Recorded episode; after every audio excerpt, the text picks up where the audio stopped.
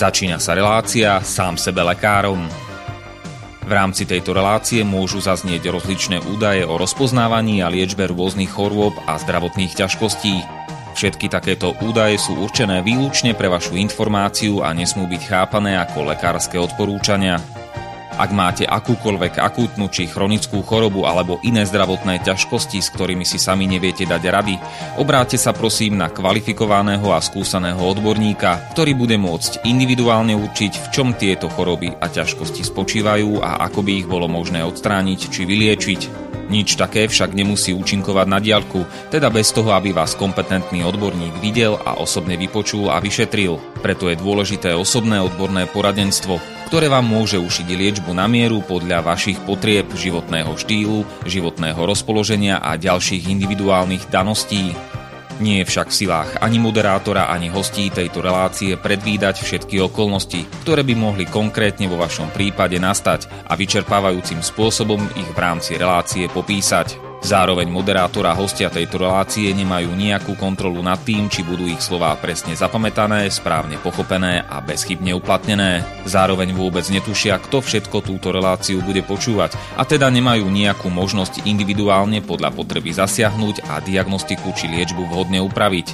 Zároveň sa lekárska veda prudko vyvíja a každý týždeň sú zverejňované nové a nové vedecké štúdie, z ktorých niektoré prinášajú úplne zásadné nové poznatky, rozširujúce ľudské poznanie alebo vyvracajúce doteraz prevládajúce domienky. Zároveň je človek tvorom omylným a aj napriek všetkej poctivej, úprimnej a svedomitej snahe o plnosť, pravdivosť a bezchybnosť poskytovaných informácií sa môže pomýliť. Preto to všetko nie je mysliteľné, aby moderátor či hostia relácie sám sebe lekárom na slobodnom vysielači niesli akúkoľvek hmotnú či nehmotnú zodpovednosť za prípadné škody, ktoré si poslucháči môžu privodiť neúplným zapamätaním, nesprávnym výkladom či nevhodným uplatnením vo svojom živote tých údajov, čo v tejto relácii odznejú.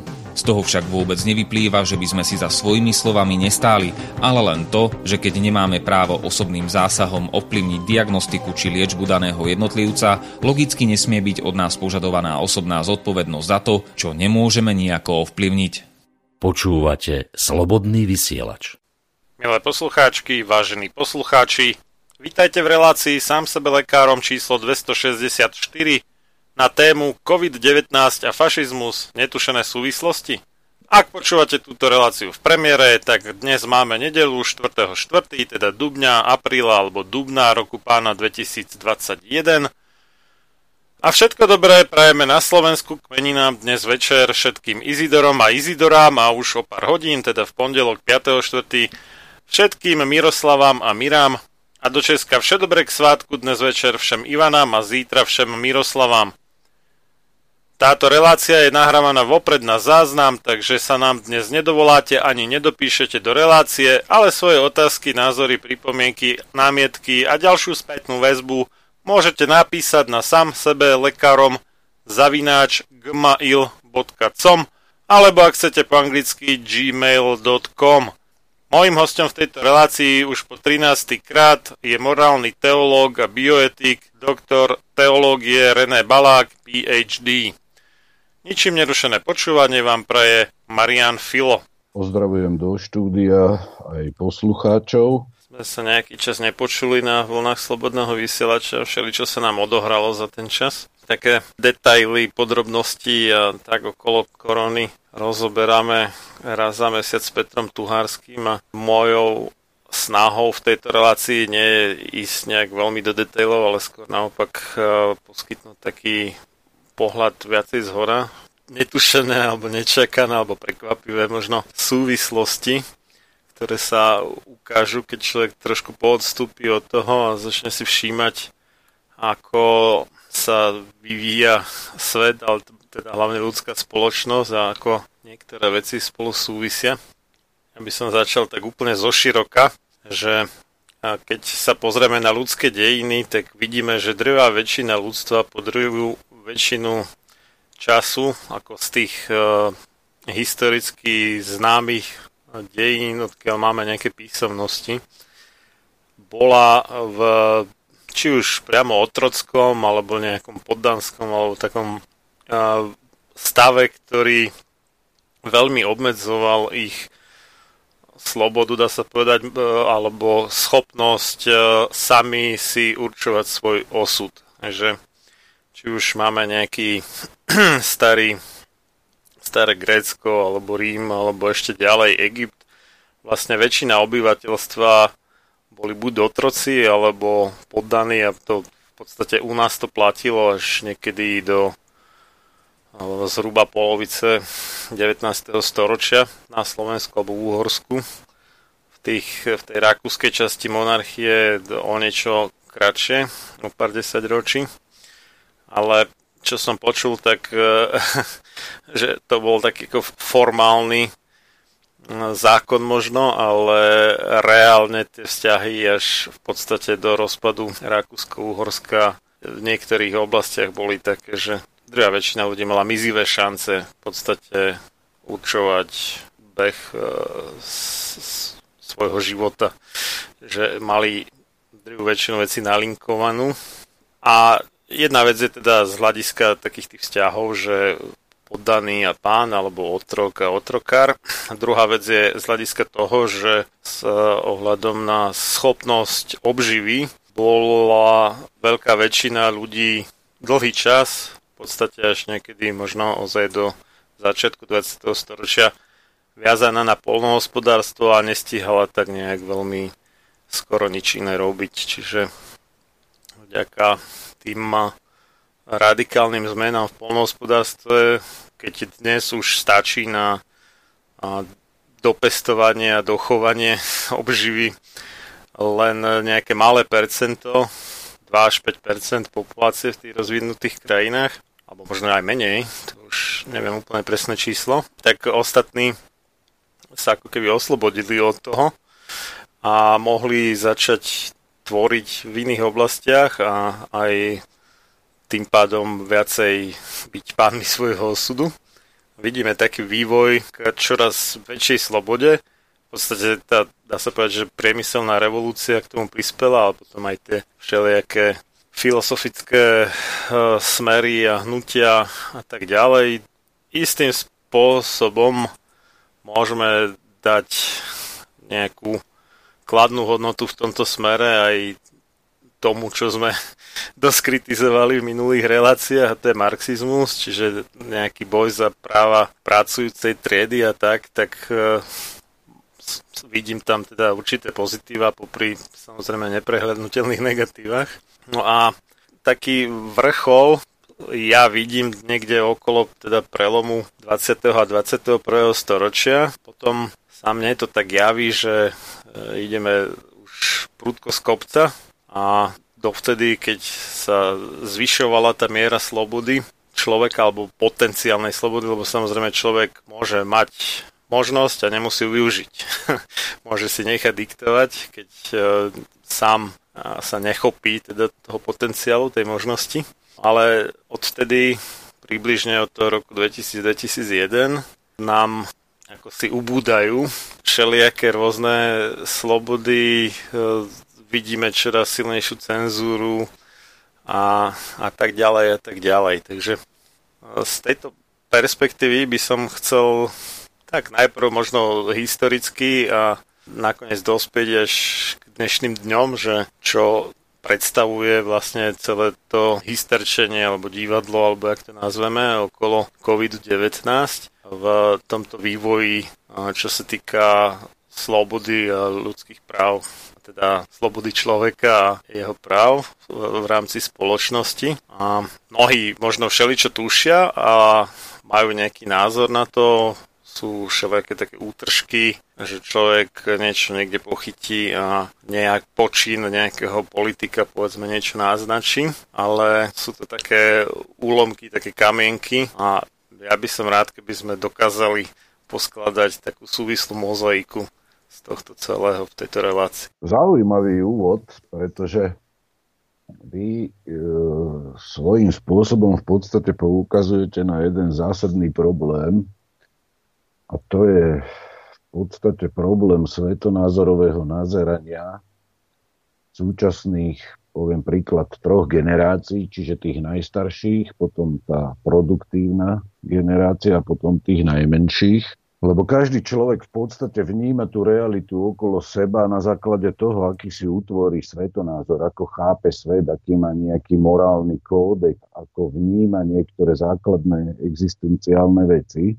A keďže žijeme v dobe totality alebo biototality a v dobe, kedy prebieha synergicky veľmi veľa procesov v rôznych oblastiach spoločnosti, tak mysel týchto ľudí je zamestnaná mediálnym divadlom a propagandou, ktorá sa šíri v hlavnom mediálnom prúde. Celé týždne napríklad, alebo celé mesiace, alebo v poslednom roku sa ľudia zaoberajú covidom, pandémiou, vírusom, očkovaním, opatreniami, usmerneniami a podobne. A drvivá väčšina z týchto ľudí, keďže má svoj taký vlastný svetonázor a svoj nejaký vlastný jedinečný pohľad na svet, tak drvivá väčšina týchto ľudí si neuvedomuje procesy prebiehajúce v pozadí a to súvisí hlavne s tým, tak ste hovorili s nejakým takým historickým aspektom vnímania tejto súčasnej reality, že málo kto je schopný uvažovať viac ako v horizonte svojho vlastného života čiže cca nejaký priemerný vek. A tí, ktorí sú schopní uvažovať aj v dlhších časových horizontoch, povedzme, ja neviem, dvoch, troch generácií, to už máte hneď niekoľko desaťročí navyše, ale ani to nestačí k pochopeniu súčasnej reality, ktorá sa deje okolo nás v rámci tejto pandémie, pretože aby to človek dokázal nejakým spôsobom z nadhľadu pochopiť, tak sa musí zvyhnúť z tej šachovnice svojho života a musí sa vzniesť ako hráč do vzduchu a vnímať tú šachovnicu toho svetového diania aj v rámci tejto pandémie z nadhľadu. A toto ja považujem za kardinálny problém, pretože aj pomocou vzdelávacieho systému sú ľudia vyformovaní tak, aby uvažovali výlučne v horizonte svojho vlastného života a neuvažovali v horizonte stáročí. Ja keď som pred cca 10-20 rokmi písal niektoré svoje také prvé publikácie, alebo teda pred 20 rokmi svoje prvé publikácie, tak eh, ja som v jednej zo svojich publikácií napísal to, že No, aký zásadný vplyv majú určité doktríny na chápanie toho, čo človek vníma okolo seba. Že máme rôzne agendy, doktríny, ideológie, ktoré zaznievajú zo všetkých strán okolo človeka, rôzne teórie, systémy, určité súbory pohľadov, názorov, nejakých hodnotení toho, čo sa deje, určitých nejakých sloganov, a toto všetko nám nejakým spôsobom cez média sa pokúša interpretovať túto historickú epochu, to, čo sa tu deje, či už z hľadiska ľudského zdravia, zabezpečenia, povedzme toho, čo potrebujete pre prežitie, čiže voda, potraviny, e, toho, čo sa deje v politike, to, čo sa deje v tej zdravotníckej agende súčasnej, čiže táto pandémia, a to nám ponúka systém z hľadiska toho, že ovláda skoro všetky médiá. A to nám vykresluje určitú realitu. A každý človek, každý občan v tomto štáte, Slovensko nevynímajúc, príjima tieto postuláty, ktoré, ktoré sú jednoducho e, vysielané k týmto slovenským občanom ako recipientom, ako príjimateľom informácií.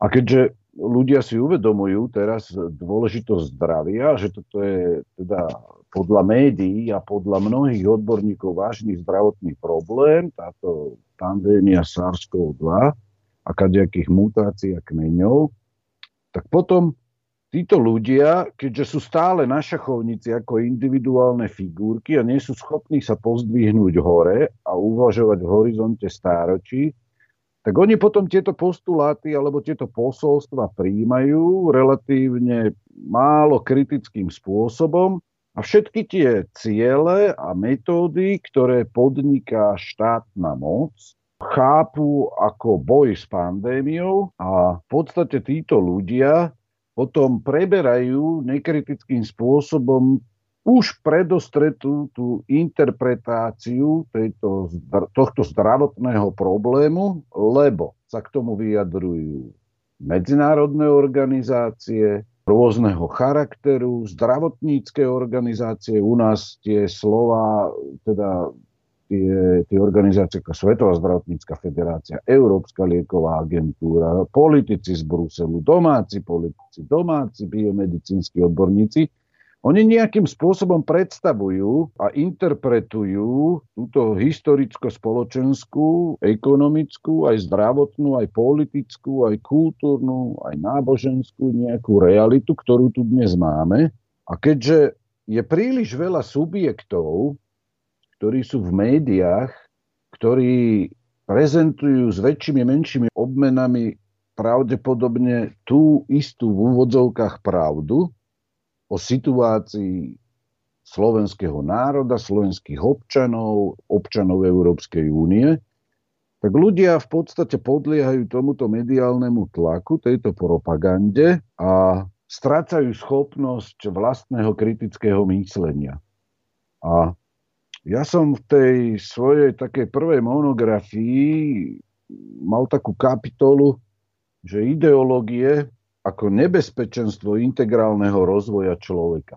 A dnes po tých cca 20 rokoch, keď som toto napísal, si uvedomujem, aká hlboká pravda, ktorú som načerpal od iných a ktorý som nejakým spôsobom zinterpretoval tam v tej kapitole je, pretože dnes je mysel človeka ovládnutá dvoma, troma ideologickými konceptami, ktoré spolu harmonizujú, hoci navonok vyzerajú, ako keby nemali medzi sebou žiadnu súvislosť. A v podstate ľudia sa zaoberajú vecami v rámci ochrany svojho zdravia, e, ktoré poznáme z hľadiska tých e, nezákonných a totalitných e, usmernení, opatrení, vyhlášok a kade čoho, prostredníctvom čoho štát akože bojuje s pandémiou. A nie sú si schopní uvedomiť tie súvislosti, ktoré ste aj vy naznačili v tých ako keby sformulovaných otázkach formou takého úvodu. A to im prekáža týmto ľuďom dospieť poznaniu pravdy, pretože celá táto pandémia, ona má, ako ste povedali, netušené súvislosti. A všetko to, čo sa deje, je spojené do jedného synergického nejakého stroja, efektu, ktorý človeka ako individuum, žijúceho, poviem príklad na, u nás na Slovensku, ako občana, ako príslušníka, či už slovenského národa alebo nejakých menšín, vyslovene oberie o schopnosť samostatne kriticky posudzovať e, podľa osvedčených zásad tú realitu, ktorú ľudia dnes prežívajú. Viete? A, a potom výsledkom toho je hystéria, ktorá už potom pomocou určitých ideologických programov, pomocou určitého typu agendy stačí, aby systém usmerňoval a riadil tú hystériu určitým smerom, ktorý nejakej zaujímavej skupine vyhovuje. A teraz je nepodstatné, či je to nejaká lokálna, alebo kontinentálna, alebo globálna zaujímavá skupina. Jednoducho tí ľudia uh, naplnení strachom a hrôzou z, z tejto pandémie, sa upínajú v rámci svojich nádejí a túžob po návratu k normálnemu životu, ku všetkému, čo im mediálna propaganda, opierajúca sa o určitú agendu, o určité programy, o určité ideologické koncepty, čo im vlastne ponúkne. A tak zbehajú jak splašené ovečky a zaoberajú sa umelými problémami, ktorý teraz na Veľkú noc jeden takýto problém sa akože doriešil. Včera bolo 1. apríla, deň humoru a bláznov tak e, máme novú vládu a pritom sú tam tie isté figurky a ľudia to rozoberali celé týždne, to zamestnávalo mysel občanov a pomimo to unikalo z raku a rozumu týchto občanov to, čo je podstatné, to, čo je v pozadí. Čiže ja toto vidím, túto situáciu, ktorá je prezentovaná ako závažné zdravotné ohrozenie trošku iným spôsobom, pretože sa usilujem nazerať na to v horizonte stáročí, aby, aby človek pochopil tie procesy, ktoré tu prebiehajú a ktoré veľmi súvisia jednak s ľudskou prírodzenosťou, Mám na mysli tú psychofyzickú jednotu človeka ako duchovno-telesnej bytosti, to sme už viac razy mi naznačili, tomu sa nebudem nejako venovať. A potom e, tými základnými ľudskými právami, ktoré vyplývajú z dôstojnosti ľudskej osoby, čiže nie z nejakej ústavy alebo z nejakých zákonov, ale z toho, že človek je človekom, že tu sa v podstate riadením takýmto pandemickým chaosom zavádzajú nové pravidlá pre existenciu človeka, pre existenciu ľudstva. A tí, ktorí sa stretnú s takýmto názorom, alebo keď niekto dospeje k takémuto pohľadu na základe kritických a logických úvah, a videnia súvislosti, ktoré bežným ľuďom unikajú, tak títo ľudia sú potom označení za nejakých konšpirátorov, ale uh, už mnohokrát aj počas tejto pandémie sa potvrdilo, že to, čo sa nazýva uh, nejaký názor konšpiráciou, že toto je taký rafinovaný metodologický posun, že vyslovenie názoru, že existuje nejaká konšpirácia, tak to vyslovenie názoru sa nazve konšpiráciou a tým sa chce poprieť existencia samotnej konšpirácie, čiže spiknutia. No ono, ten výraz konšpiračná teória uviedla v podstate mediálne CIA, jak si dobre spomínam, teda tá americká tajná služba. Áno. Práve v snahe spoločensky znemožniť tých, ktorí poukazovali na nekalé operácie, okrem iných teda aj tejto agentúry štátnej. A, výsledkom je to, že keď ľudia sa stretnú s nejakým aspektom pravdy o realite, ktorý ich ohromí a doslova ochromí ich mysel, tak pre nich je v rámci ich vlastného svetonázorového pohľadu veľmi pohodlné jednoducho odbiť tvrdenie o konšpirácii tým, že samotné to tvrdenie, že existuje konšpirácia, je konšpiračné. Konšpiráciou samotnou. A, a týmto sa chcú vyhnúť tomu, títo ľudia, aby sa začali pozerať na prebiehajúce pandemické procesy a tie procesy v úzadí reálnejšími očami, pretože by sa im zrútil ich vlastný osobný svetonázor. A to veľmi bolí, keď človek spozná určitú pravdu, aby potom zmenil svoj pohľad a začal podľa tej poznanej pravdy žiť. To si vyžaduje potom už aj veľkú odvahu a častokrát veľmi bolestné zmeny v myslení, a toho ľudia jednoducho pod návlalom tejto mediálnej propagandy nie sú schopní. A preto vidia len testovanie, vidia len očkovanie, vidia len rúška, respirátory, dodržiavanie opatrení, pretože ich mysel je ovládnutá strachom. Ale to, že ten strach je veľmi precízne, pomocou precíznych vedeckých postupov vyvolaný, tomu oni jednoducho odmietajú uveriť, pretože ich mysel je zamestnaná tým, koľko ľudí je v nemocniciach, koľko ľudí je na respirátoroch, na plúcnej ventilácii a podobne, koľko ľudí umrelo a podobne. Ale keď si ten človek e, nie je schopný vstať z tej šachovnice svojho vlastného života, z tých svojich úzkých kontaktov a postaviť sa ako hráč k tej šachovnici, aby tam videl aj seba, aj tých iných, aj tie globálne väzby a súvislosti, tak taký človek jednoducho je potom neschopný a je veľmi ľahko ovládateľný a podniká presne tie kroky a súhlasí s tými krokmi, ktoré sú vraj nevyhnutne potrebné na ochranu jeho vlastného zdravia a zdravia jeho najbližších. A toto je práve ten problém, ktorý doprevádza už viac ako rok tieto prebiehajúce procesy spoločnosti, kde sa vo všetkých sférach ľudského života na báze synergickej kooperácie a riadených procesov ako keby zautočilo, poviem to otvorene, zautočilo na ľudskú dôstojnosť, na ľudskú prírodzenosť, na ľudskú slobodu, na ľudský rozum, čiže na všetko a na, a na slobodu v tom zmysle, že útočí sa na všetky konštitutívne elementy toho, čo nazývame, či už vo filozofii alebo aj v humanitných iných vedách, ľudskou prírodzenosťou, na ktorej bázuje ľudská dôstojnosť. A výsledkom je totálna paralýza človeka ako slobodnej a rozumnej bytosti.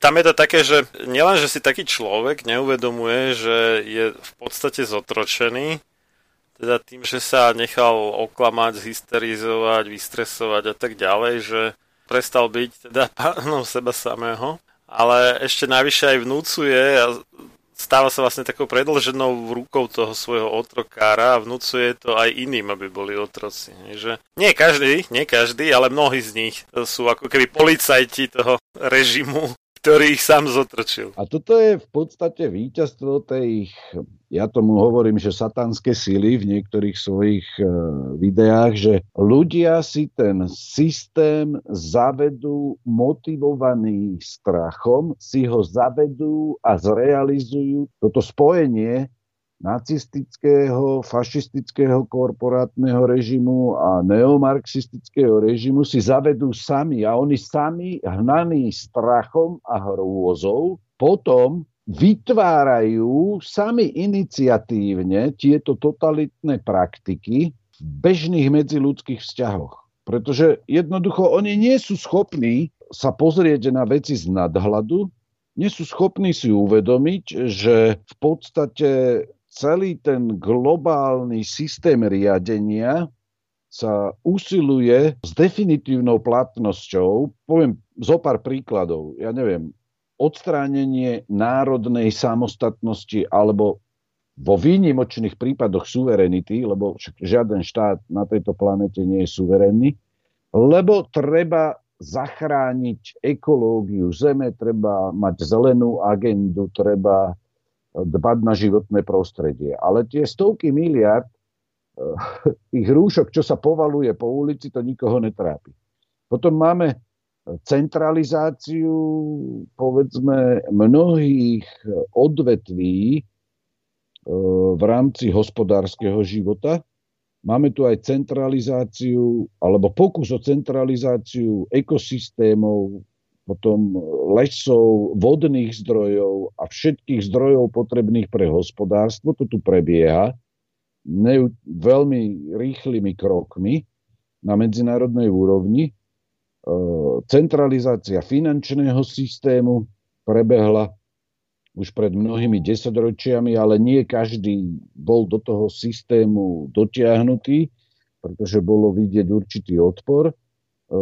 V najbližších rokoch a možno dekádach prebehne reštrukturalizácia súkromného vlastníctva, ktorá prebieha už teraz Veď vidíme, čo chcel robiť terajší premiér, predtým minister financí, zdaňovať e, nehnuteľnosti, ktorých ľudia bývajú, čo samo o sebe nemorálne. To len štartuje dlhodobejší proces, kedy ľudia sa stanú neschopní na báze výpalného, používa sa ten systém dane, jednoducho vlastniť niečo, čo je prírodzeným právom človeka, potom vidíme, že v antropologickej rovine akcelerovali procesy počas tejto pandémie eh, ohľadne reštrukturalizácie antropologických vzťahov medzi mužom a ženou.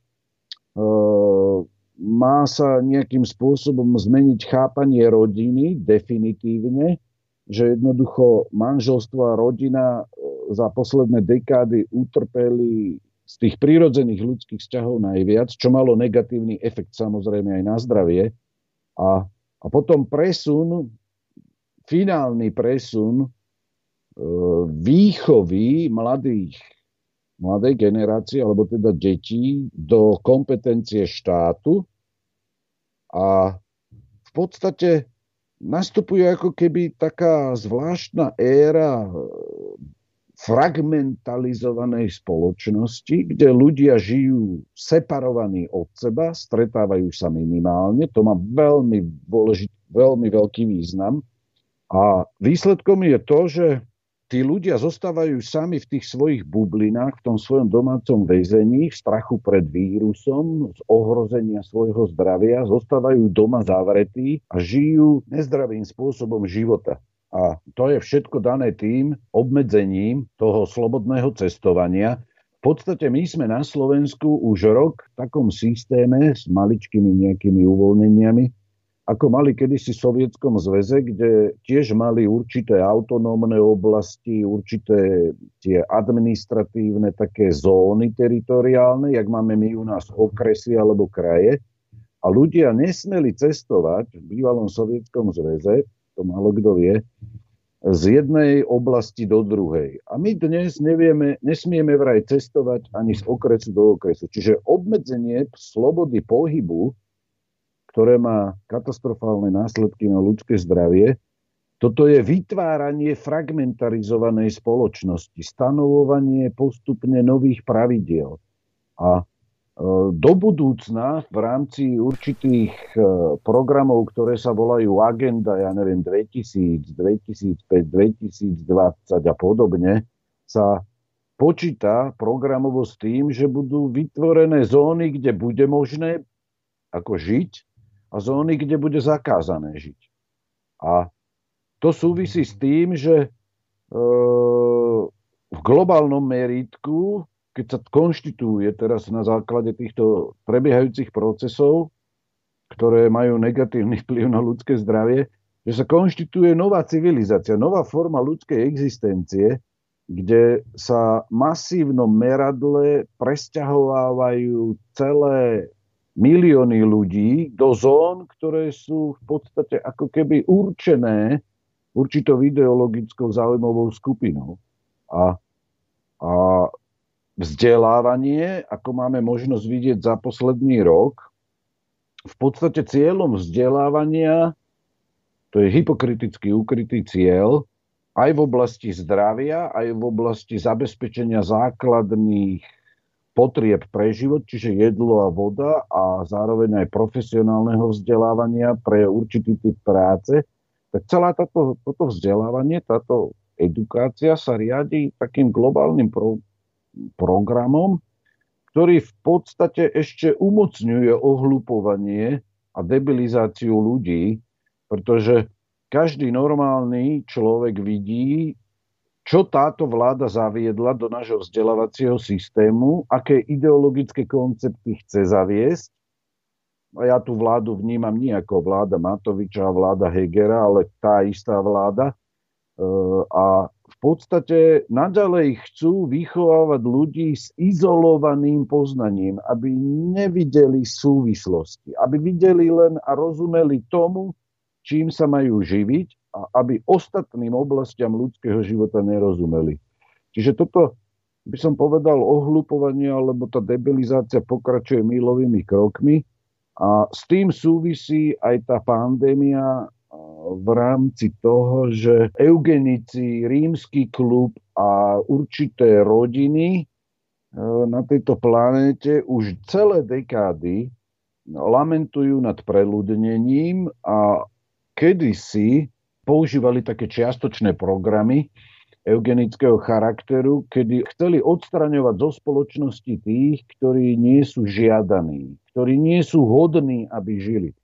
A teraz už to prerástlo do globálneho rozmeru, kedy už v rámci tejto agendy, ktorá je už oficiálna na úrovni svetových týchto organizácií, e, sa pracuje na tom, čo považujú mnohí za hoax a za fake news, ale v skutočnosti ide o depopuláciu, ktorá sa uskutočňuje či už cez e, polnohospodárskú chémiu, potravinárskú chémiu a cez vakcináciu.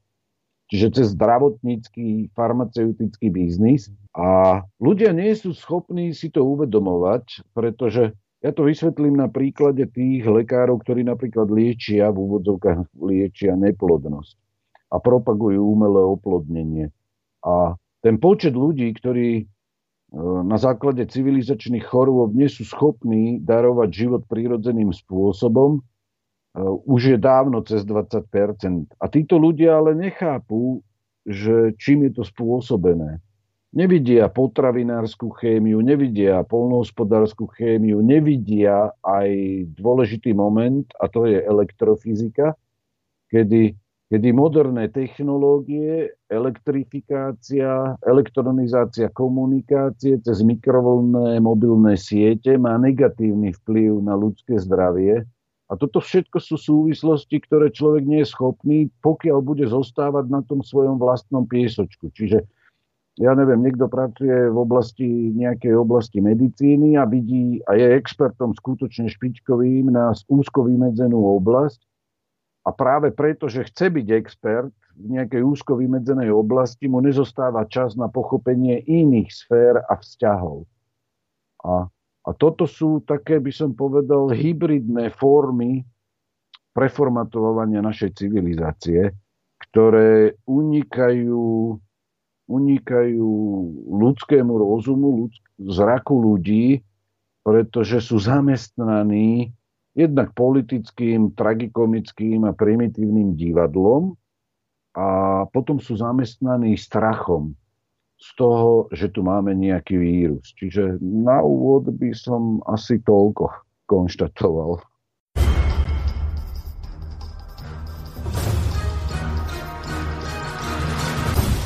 Preto nech neprejde jediný deň bez toho, aby ste vy, Slovania a synovia týchto kmeňov, nevykonali jediný dobrý skutok pre svoj kmeň. Obraňujte jeho právo, vzdelávajte ho a nestaňte sa nikdy služobníkmi jeho cudzích vládcov. Ľudovít Štúr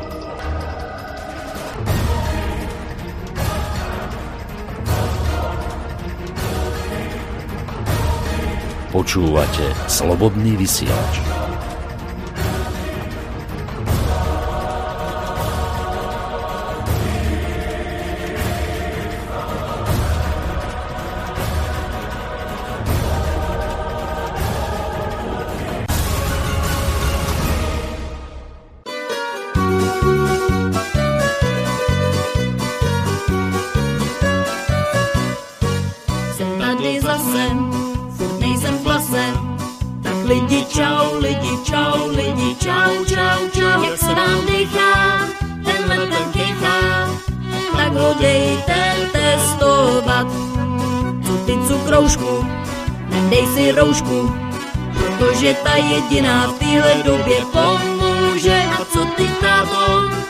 Respirátor, nebo dej si roušky dvě.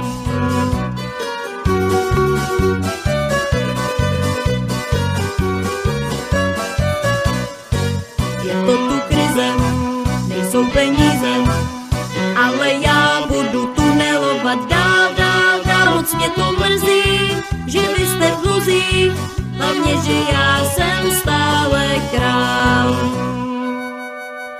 Že krachujete, že je doba smutná, že se Karel čtvrtý ve svém hrobě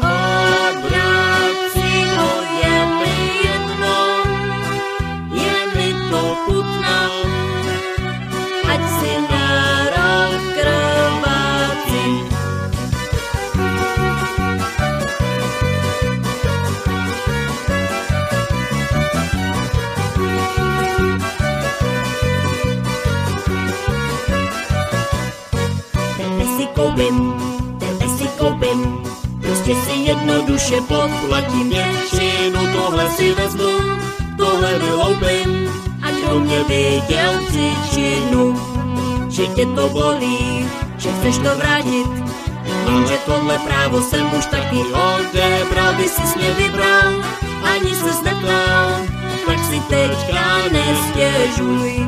Ty jsi mě vybral, ani se neptal, tak si teďka nestěžuj ty si mě vybral, ani se neptal, tak si teďka nestěžuj.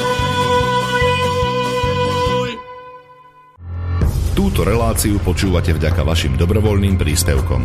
Ďakujeme za vašu podporu. Počúvate Slobodný vysielač.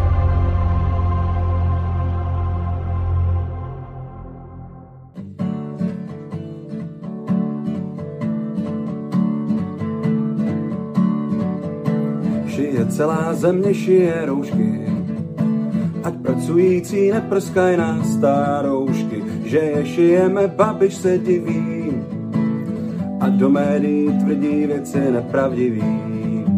Jsme mu vážně všichni k smíchu,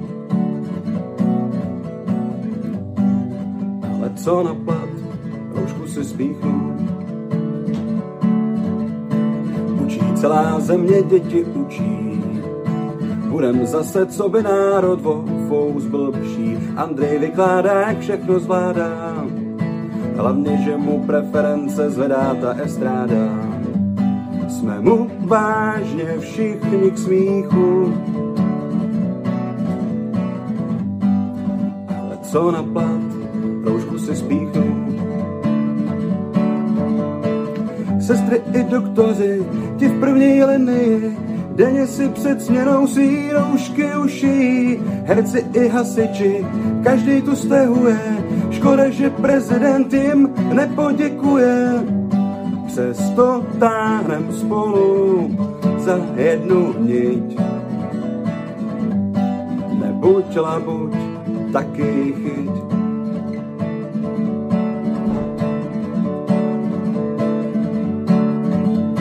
Myje celá země, myje ruce. Dezinfekce bude snad už na Vánoce a třeba se víc začnou dělat testy. Včera to chytlo 50 lidí a dnes ty. To už vážně není k smíchu. Ale co na plat, roušku si spíchnu. Sestry i doktoři, ti v první linii, denně si před směnou svý roušky uší. Herci i doktoři, každý tu stehuje, škoda, že prezident jim nepoděkuje. Přesto táhem spolu za jednu niť. Nebuď labuť,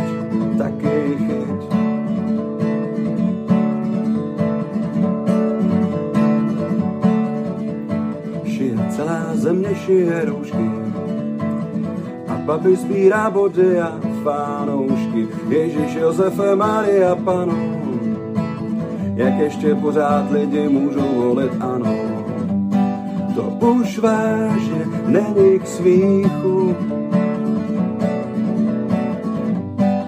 ale co na plat, roušku si spíchnu. Sestry i doktoři, linii, denně si před směnou svý roušky uší. Herci i hasiči, každý tu stehuje, škoda, že prezident jim nepoděkuje. Přesto táhnem spolu za jednu niť. Nebuď labuť, taky chyť. Přesto táhnem spolu za jednu niť. Nebuď labuť, taky chyť. No zahyň, studom večným zahyň podlá duša, čo o slobodu dobrý ľud môj mi pokúša. Lež večná meno toho nech ovenčí sláva, kto seba v obeď svetu za svoj národ dáva.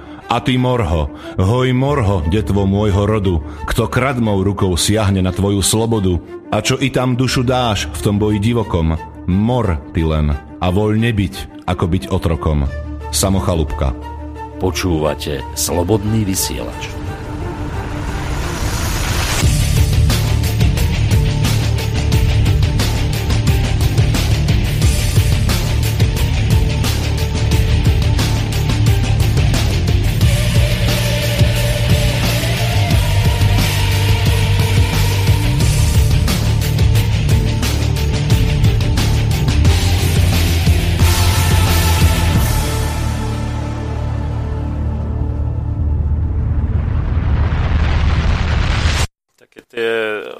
Masové davové psychozy typu COVID alebo predtým prasacia chrípka. U nás teda to až tak nerezonovalo, ale v eh, Spojených štátoch amerických alebo Veľkej Británii a pár ďalších štátov, myslím, že aj v Mexiku a neviem ešte kde všade, už aj pri tej prasacej chrypke ako dosť hysterčili.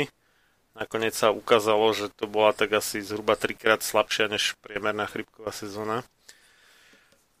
Uh, takže tá davová psychoza uh, tam slúži v podstate ako vypínač kritického logického myslenia, že, že ho vypne u tých ľudí, čo podľahnú tej psychoze.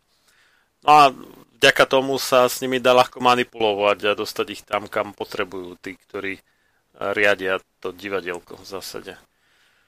Čiže toto je taký, taký jeden moment, že kedykoľvek sa strhne nejaká hysteria, panika, niečo také, tak e, ne, ne, nenechať sa strhnúť, ale robiť presný opak toho, čo ako keby dá sa povedať, že tá ľudská prírodzenosť e, človeka k tomu ťaha, že, no, že keď všetci panikária, tak sa k ním ako pripojím, ale pravý opak je potrebný v, tako, v takej kritickej situácii.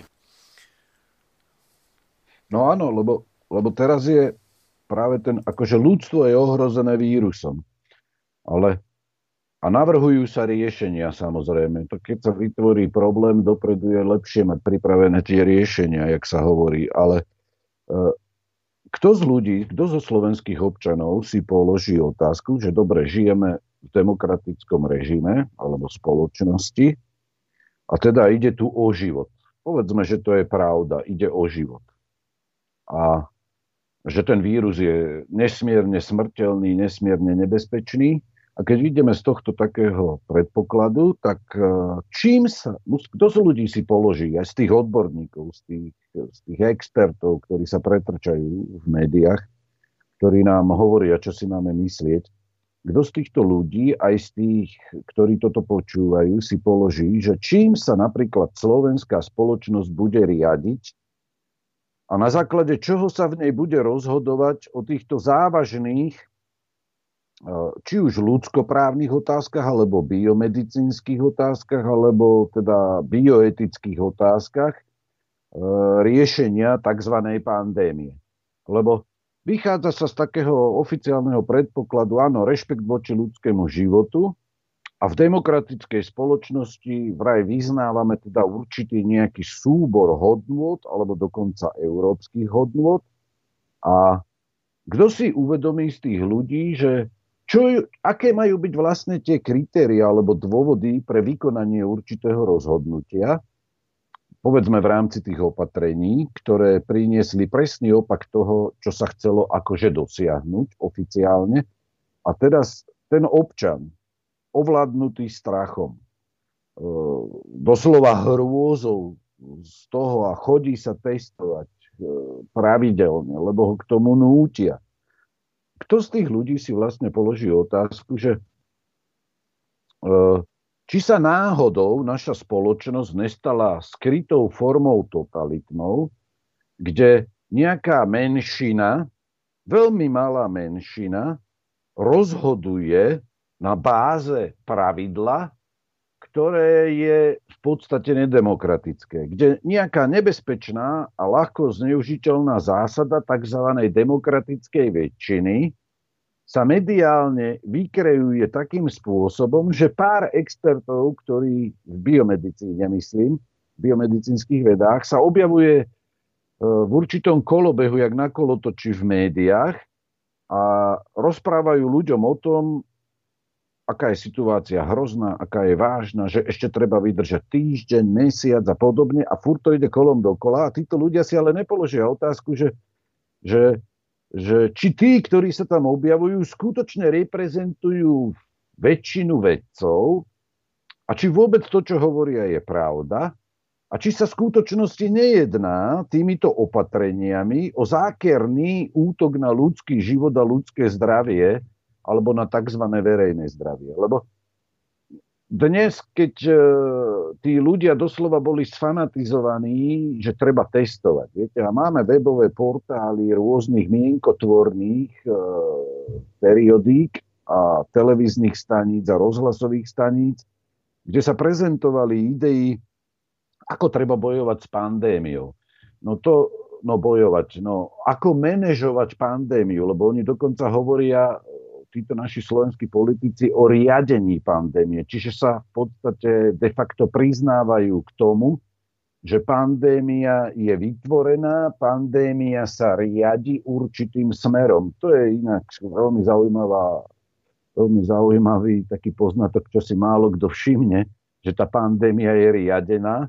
A títo ľudia bol postavený pred ich e, strachom ovládnutý rozum test, AG test alebo PCR test a tí ľudia sa k tomu upli, pretože boli motivovaní strachom a mnohí tam išli skutočne dobrovoľne. A nemyslím si, že by ich bolo málo.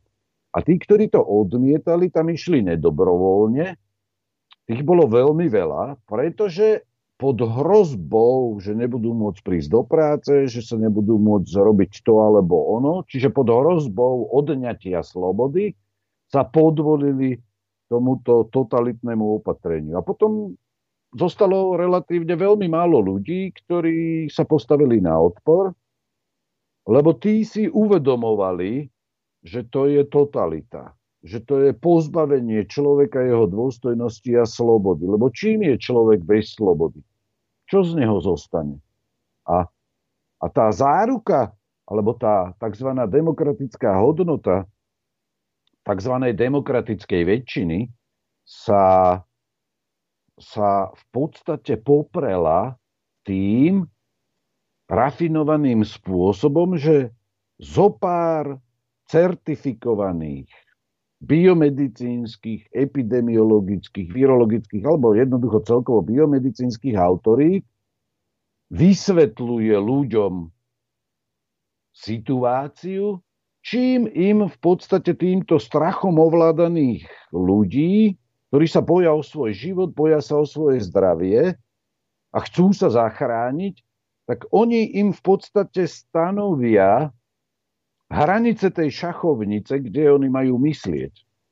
A čo si majú myslieť? A výsledkom je to, že systém naďalej zavádza nové a nové formy obmedzenia ľudskej slobody, slubujúc, že v budúcnosti, v nejakom časovom horizonte, vyhráme nad strašným vírusom.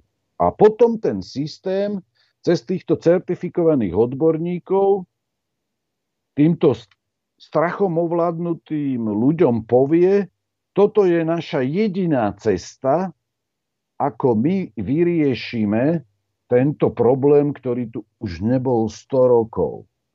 Ale títo ľudia sa potom upnú na vakcínu ako predkladaná forma riešenia, ktorá je zatiaľ dobrovoľná, kedy formálne aj niektoré medzinárodné subjekty povedia, má to byť na dobrovoľnej báze, e, akékoľvek obmedzenia ľudskej slobody z odmietnutia vakcín akože nebudú. A tie isté súčasti tohto systému zavádzajú totalitné opatrenia, ktoré poznáme či už v podobe covid pasov alebo v podobe nejakých obmedzení, ktoré v podstate odoberajú slobodu tým jedincom v spoločnosti, ktorí tieto procesy, ktoré tu prebiehajú, chápu a uvedomujú si, že to smeruje k biototalitnej kontrole, k otroctvu, aké nemá v histórii ľudstva obdobu. A, a keď niekto, poviem príklad, pred rokom povedal, že budeme mať takéto priepustky, či už v podobe výsledku testu, alebo inej podmienky, poviem príklad napríklad vakcínu, tak to bolo označované tými istými odborníkmi, tými istými reprezentantmi tých prebiehajúcich procesov, alebo ja ich nazývam satanskí alebo cisárovi služobníci, tak títo označovali za hoax, že žiadna nejaká podmienka poviem príklad, certifikát o testovaní alebo o vakcinovaní, to je hoax, to je fake news, to vôbec nie je pravda. A prešiel necelý rok a zrazu sme sa dostali mnoho desaťročí dozadu, keď napríklad naši židovskí spoluobčania za prvej Slovenskej republiky po nátlaku nacistického Nemecka v určitých časových výsekoch prvej Slovenskej republiky mali takéto isté certifikáty, ktoré im umožňovali ísť si nakúpiť, ktoré im umožňovali ísť do práce, ktoré im umožňovali ísť do, prí, do poviem príklad, lekárovi. A potom, e, potom došlo k tomu, tomu, povedzme, deportovaniu, čo v podstate je tá istá šablóna, že tí, ktorí budú zadefinovaní systémom na základe nejakých stanovených kritérií ako neakceptovateľný a netolerovateľný žiť na tomto území, budú deportovaní. A keď sa takýto strachom ovládaný človek jednoducho podvolí tejto diktatúre, tak on nie je schopný toto ani pochopiť a už vonkoncom ho nenapadne, že táto istá šablóna tu bola použitá istými totalitnými režimami, ktoré chcel nacistický režim nemecký ovládať po celej Európe, že už to tu bolo. A oni si neuvedomujú, že tým, že kolaborujú alebo spolupracujú alebo sa podvolia tomuto režimu v záujme záchrany svojho zdravia, svojho života cez vakcinovanie, že v podstate sa stali otrokmi a v biomedicínskej rovine dokonca geneticky modifikovanými organizmami, čiže sa na nich nebudú vzťahovať žiadne ľudské práva, pretože medzinárodné dokumenty ľudskoprávneho charakteru e, sa vzťahujú len na človeka s ľudskou prírodzenosťou, ktorá nie je geneticky modifikovaná. To ľudia nevedia, to ešte čas mi dá za pravdu. A druhou vecou je to, čo títo strachom ovládnutí ľudia si neuvedomujú, je to, že ak niekto sa postaví na odpor a bude tých ľudí príliš málo, tak sa znovu aplikuje tá šablona, ktorá bola používaná či už v gulagoch alebo koncentračných táboroch, že jednoducho tí ľudia budú deportovaní, ak nebudú súhlasiť s vakcináciou. Jednak im bude zakázané v budúcnosti chodiť do školy, do zamestnania, k lekárovi, do banky, na poštu, nakupovať si potraviny to jednoducho dnes znie pre tých ľudí veľmi šialene. No, ani veľmi nie. Keby sme boli v Izraeli, to už by to bola do veľkej miery realita. No a ja to už len dokončím, že tieto certifikáty, ten, kto ich nebude mať, jednoducho nebude bytosťou, ktorá bude môcť vôbec prežiť. A znovu sa tu uplatní to, čo tu bolo, deportácie. A keď by mi náhodou poslucháči nechceli veriť, tak nech si prečítajú legislatívu, ktorú urobila táto tzv vraj konzervatívna vláda, kedy rovno zmenili niektoré ústavné zákony takým spôsobom, aj tie zdravotnícke zákony, takým spôsobom, že po splnení určitých podmienok, ja to nemám pred sebou, ten zákon, ale čítal som to, mám ho uložený, po splnení určitých podmienok, keď nastane určitá situácia, ktorá je zadefinovaná teraz v novelizácii týchto zákonov, bude mať štát právo týchto ľudí jednoducho zadržať a deportovať ich na bližšie neurčené miesto.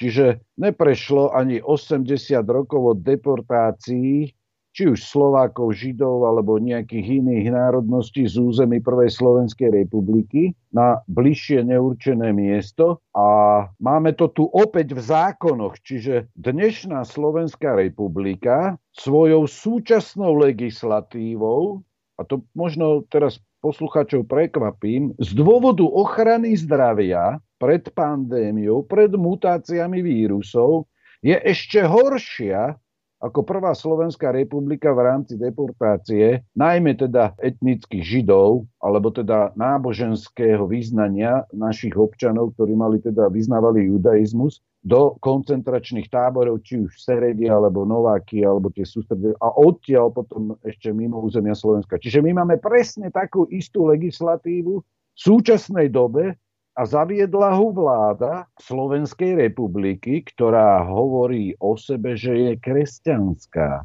že je demokratická, že sú to ľudia, ktorí idú zreformovať Slovensko. Len ľudia nepochopili, že oni ho zreformovali spôsobom, že tu zaviedli totalitný režim a režim, ktorý umožňuje vládnej moci a silovým zložkám tohto štátu deportovať občanov zo zdravotných a iných dôvodov na bližšie neurčené miesto. tam sme dospeli za necelý rok. A pýtam sa, toto ste chceli, drahí občania, keď ste išli k voľbám?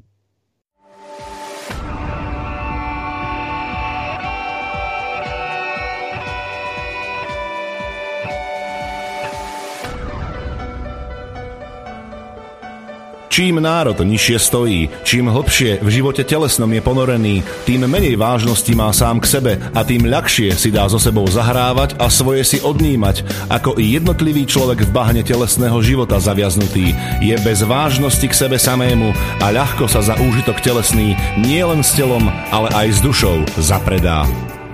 Ľudovít Štúr Máte naladený slobodný vysielač Banská Bystrica.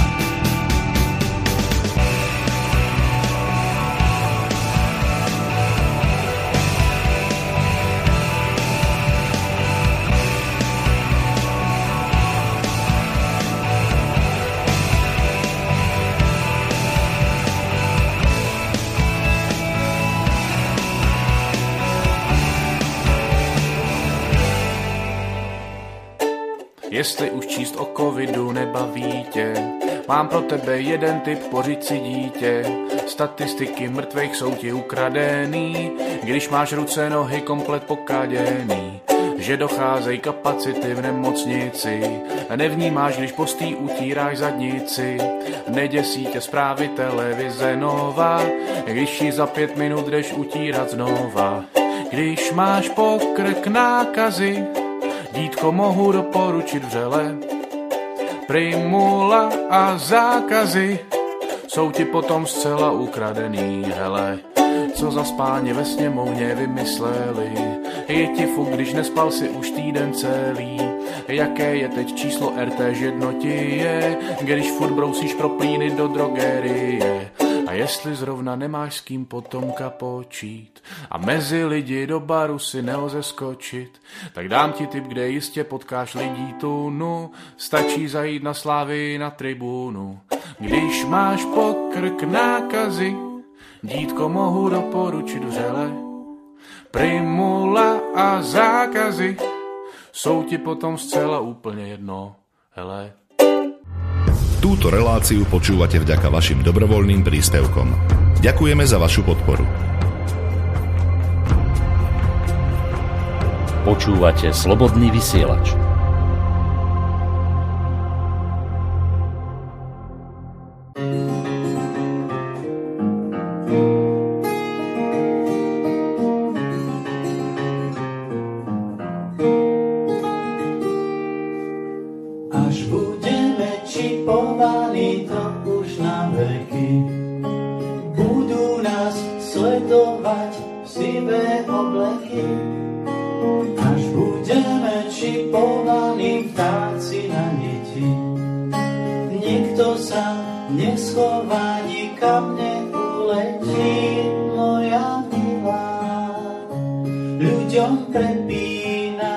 si ako ja iná. Tak ujdeme im zo signálu, mám pre teba skrýšu malú, schovám ťa do seba.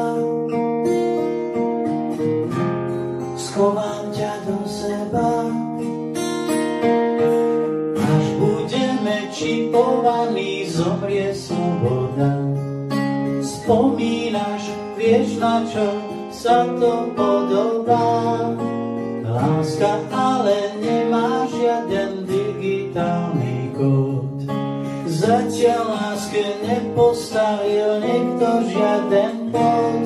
Moja milá, ľuďom prepína si ako ja iná. Tak zvysnime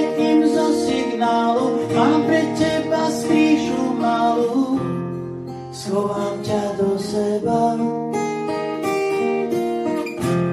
Schovám ťa do seba. Oni nepoznajú pocit viny, kúpia si aj košiliny a to bude priveľa aj na pána Orvela. Až budeme čipovaní, to už na veky budú nás sledovať, sype obleky, moja milá. Ľuďom prepína si ako ja iná. Tak svisnime im zo signálu, mám pre teba skrýšu malú, schovám ťa do seba. Schovám ťa do seba.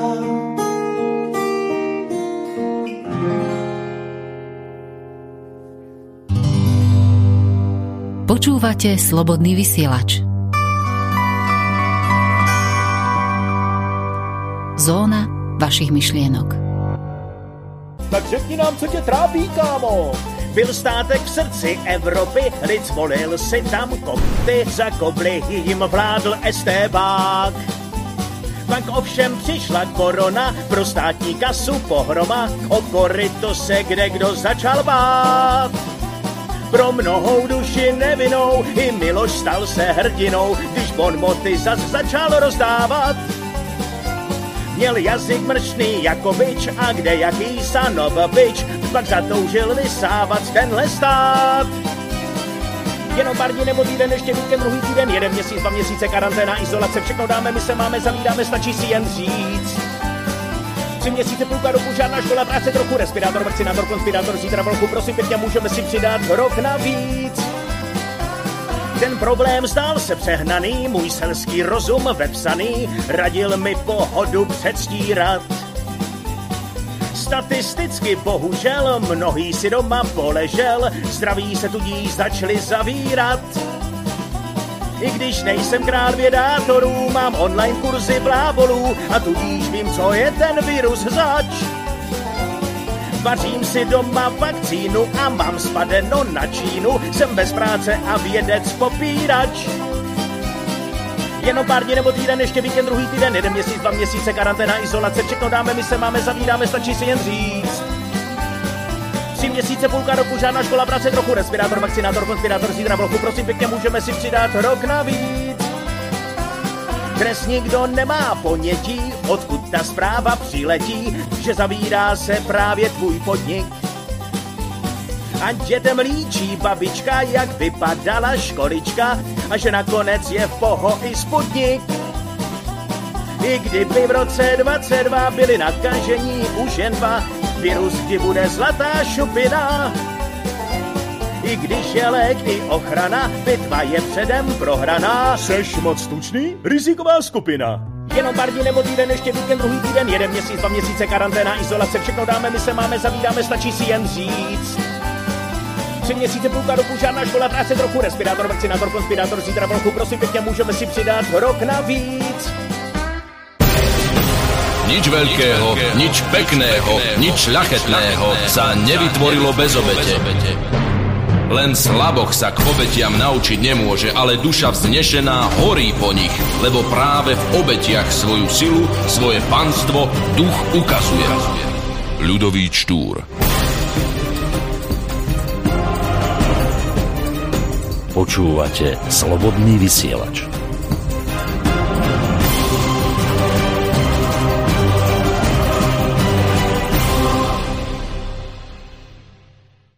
Takže tu sú veľmi, veľmi vážne veci, ktoré prebiehajú na pozadí a tie politické divadielka s výmenami figúrok, akéhosi boja medzi ja neviem, politikom jednej strany koalície vládnej a politikom e, inej strany vládnej koalície. To je len divadielko, ktoré zastiera, doslova zastiera e, zrak týchto strachom ovládnutých občanov Slovenskej republiky.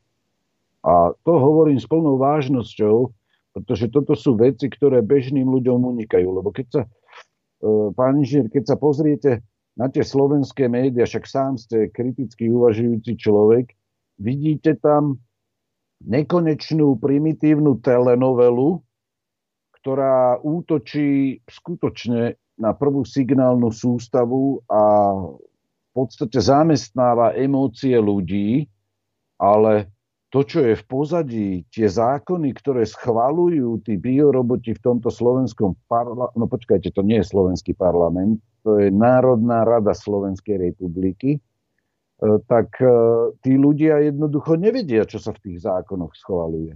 Tí bežní voliči súčasnej vládnej koalícii, ale aj tej minulej, oni, oni si myslia, že jednoducho tá vláda, tí poslanci chcú zachrániť zdravie a životy občanov.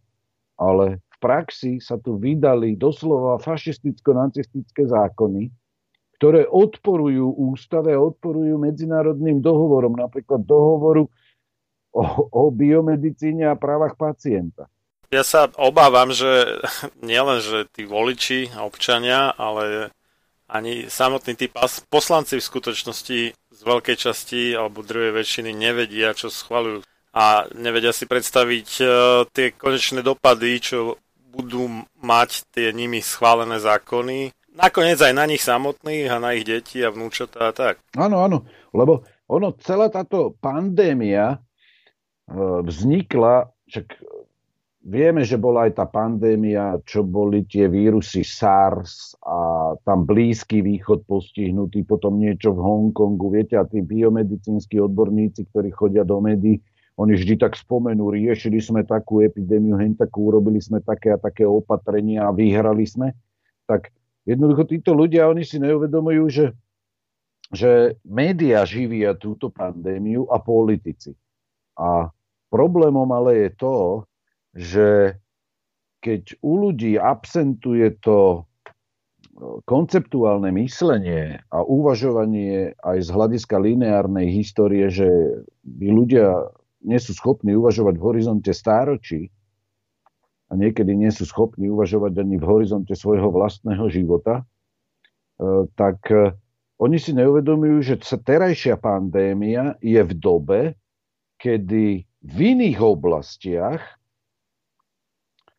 hospodárstva a technológií, napríklad v biomedicínskych vedách, v genetickom inžinierstve, alebo v elektrotechnológiách a mobilných komunikačných technológiách, sme dospeli tak ďaleko, že je možné tieto technológie v rámci technokratického myslenia tých, ktorí riadia túto pandémiu a ktorí aj súhlasia s tým všetkým, čo tu prebieha, že tieto technologické, ten technologický pokrok v rôznych na prvý pohľad nesúvisiacich oblastiach umožňuje zavedenie takej formy totality, o ktorej sa ľuďom ani nesníva. Čiže obídu sa všetky demokratické mechanizmy a tie, ktoré existujú, no by som povedal mechanizmy kontroly, a tie, ktoré existujú, sa zneužijú za, na zavedenie globálnej technologickej diktatúry. A v podstate sa ako keby zrealizuje akýsi, akési ukončenie súčasnej civilizácie, že sa to všetko zresetuje a nastolí sa nová normalita. Nová globálna agenda, kde bude ľudský život, ľudské zdravie, pohyb, myslenie globálnym spôsobom na základe technológií monitorované a riadené. Keď to poviete ľuďom, tak oni tomu nechcú veriť, pretože, pretože oni sa pohybujú vo svojom osobnom svetonázore a vzdelaní vo veľmi úzko vymedzenej oblasti. A oni teraz vnímajú len tú hrozbu zdravia. Áno, je tu pandémia, je tu SARS, koronavírus, sú tu nové mutácie. To je strašne nebezpečné. A, ale oni sa nevedia od toho oslobodiť. A, a výsledkom je to, že tá globálnym spôsobom uskutočňovaná agenda, ktorá je zakomponovaná v tých oficiálnych dokumentoch Európskej únie, a keďže je ona napísaná spôsobom, ktorý by som nazval ideologickým jazykom, tak bežnému človeku je nezrozumiteľná, tak oni si jednoducho nedokážu uvedomiť, že táto globálna agenda toho dohľadu, tej kontroly, jednoducho sa tu zavádza mílovými krokmi. A, a tí ľudia, dokonca ovládaní strachom, Veď ja sa stretávam s ľuďmi, ktorí dokonca neprídu k vám bližšie na 2-3 metre, lebo majú strach. Viete, oni sú vonku, oni idú športovať, idú na prechádzku do prírody a oni majú na, na ústach respirátor. A 100 metrov okolo nich nikto nie je. Čiže on, ten strach úplne ovládol ich myslenie a oni sa správajú iracionálne, ani nie sú schopní pochopiť, že sa správajú iracionálne. A títo ľudia, oni napríklad fandia tzv. digitálnej revolúcii.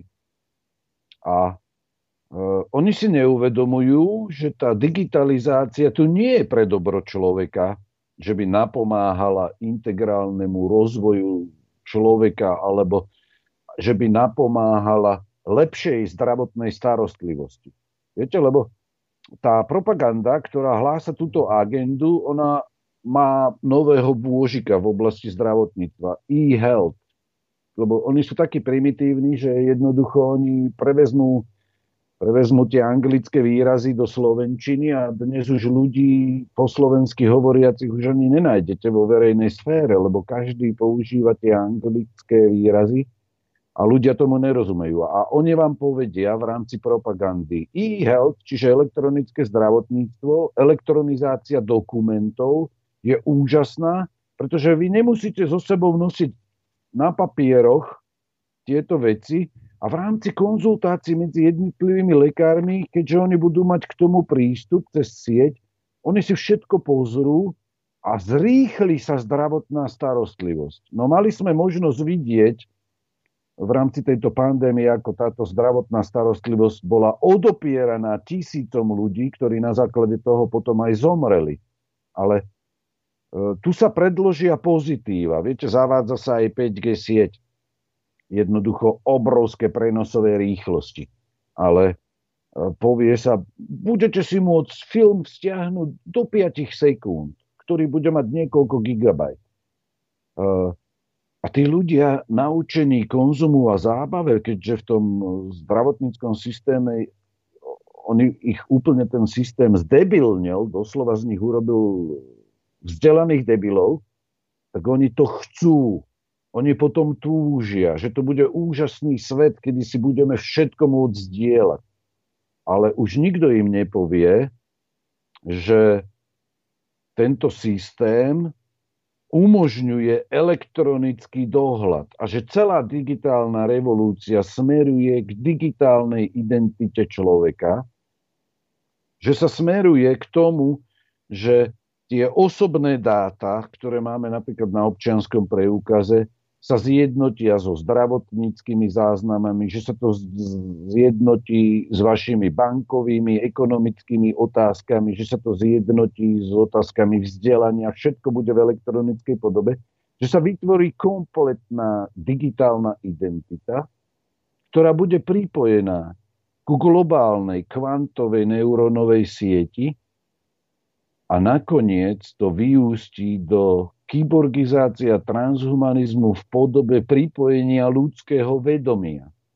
Keď im to poviete, oni, oni títo ľudia, e, ktorí ani nevedia, čo je to transhumanizmus, alebo čo je to kyborgizácia, alebo čo je to digitalizácia ľudských myšlienok pomocou nových technológií, oni tomu nechcú veriť. Oni si myslia, že to je fantázia z ríše science fiction.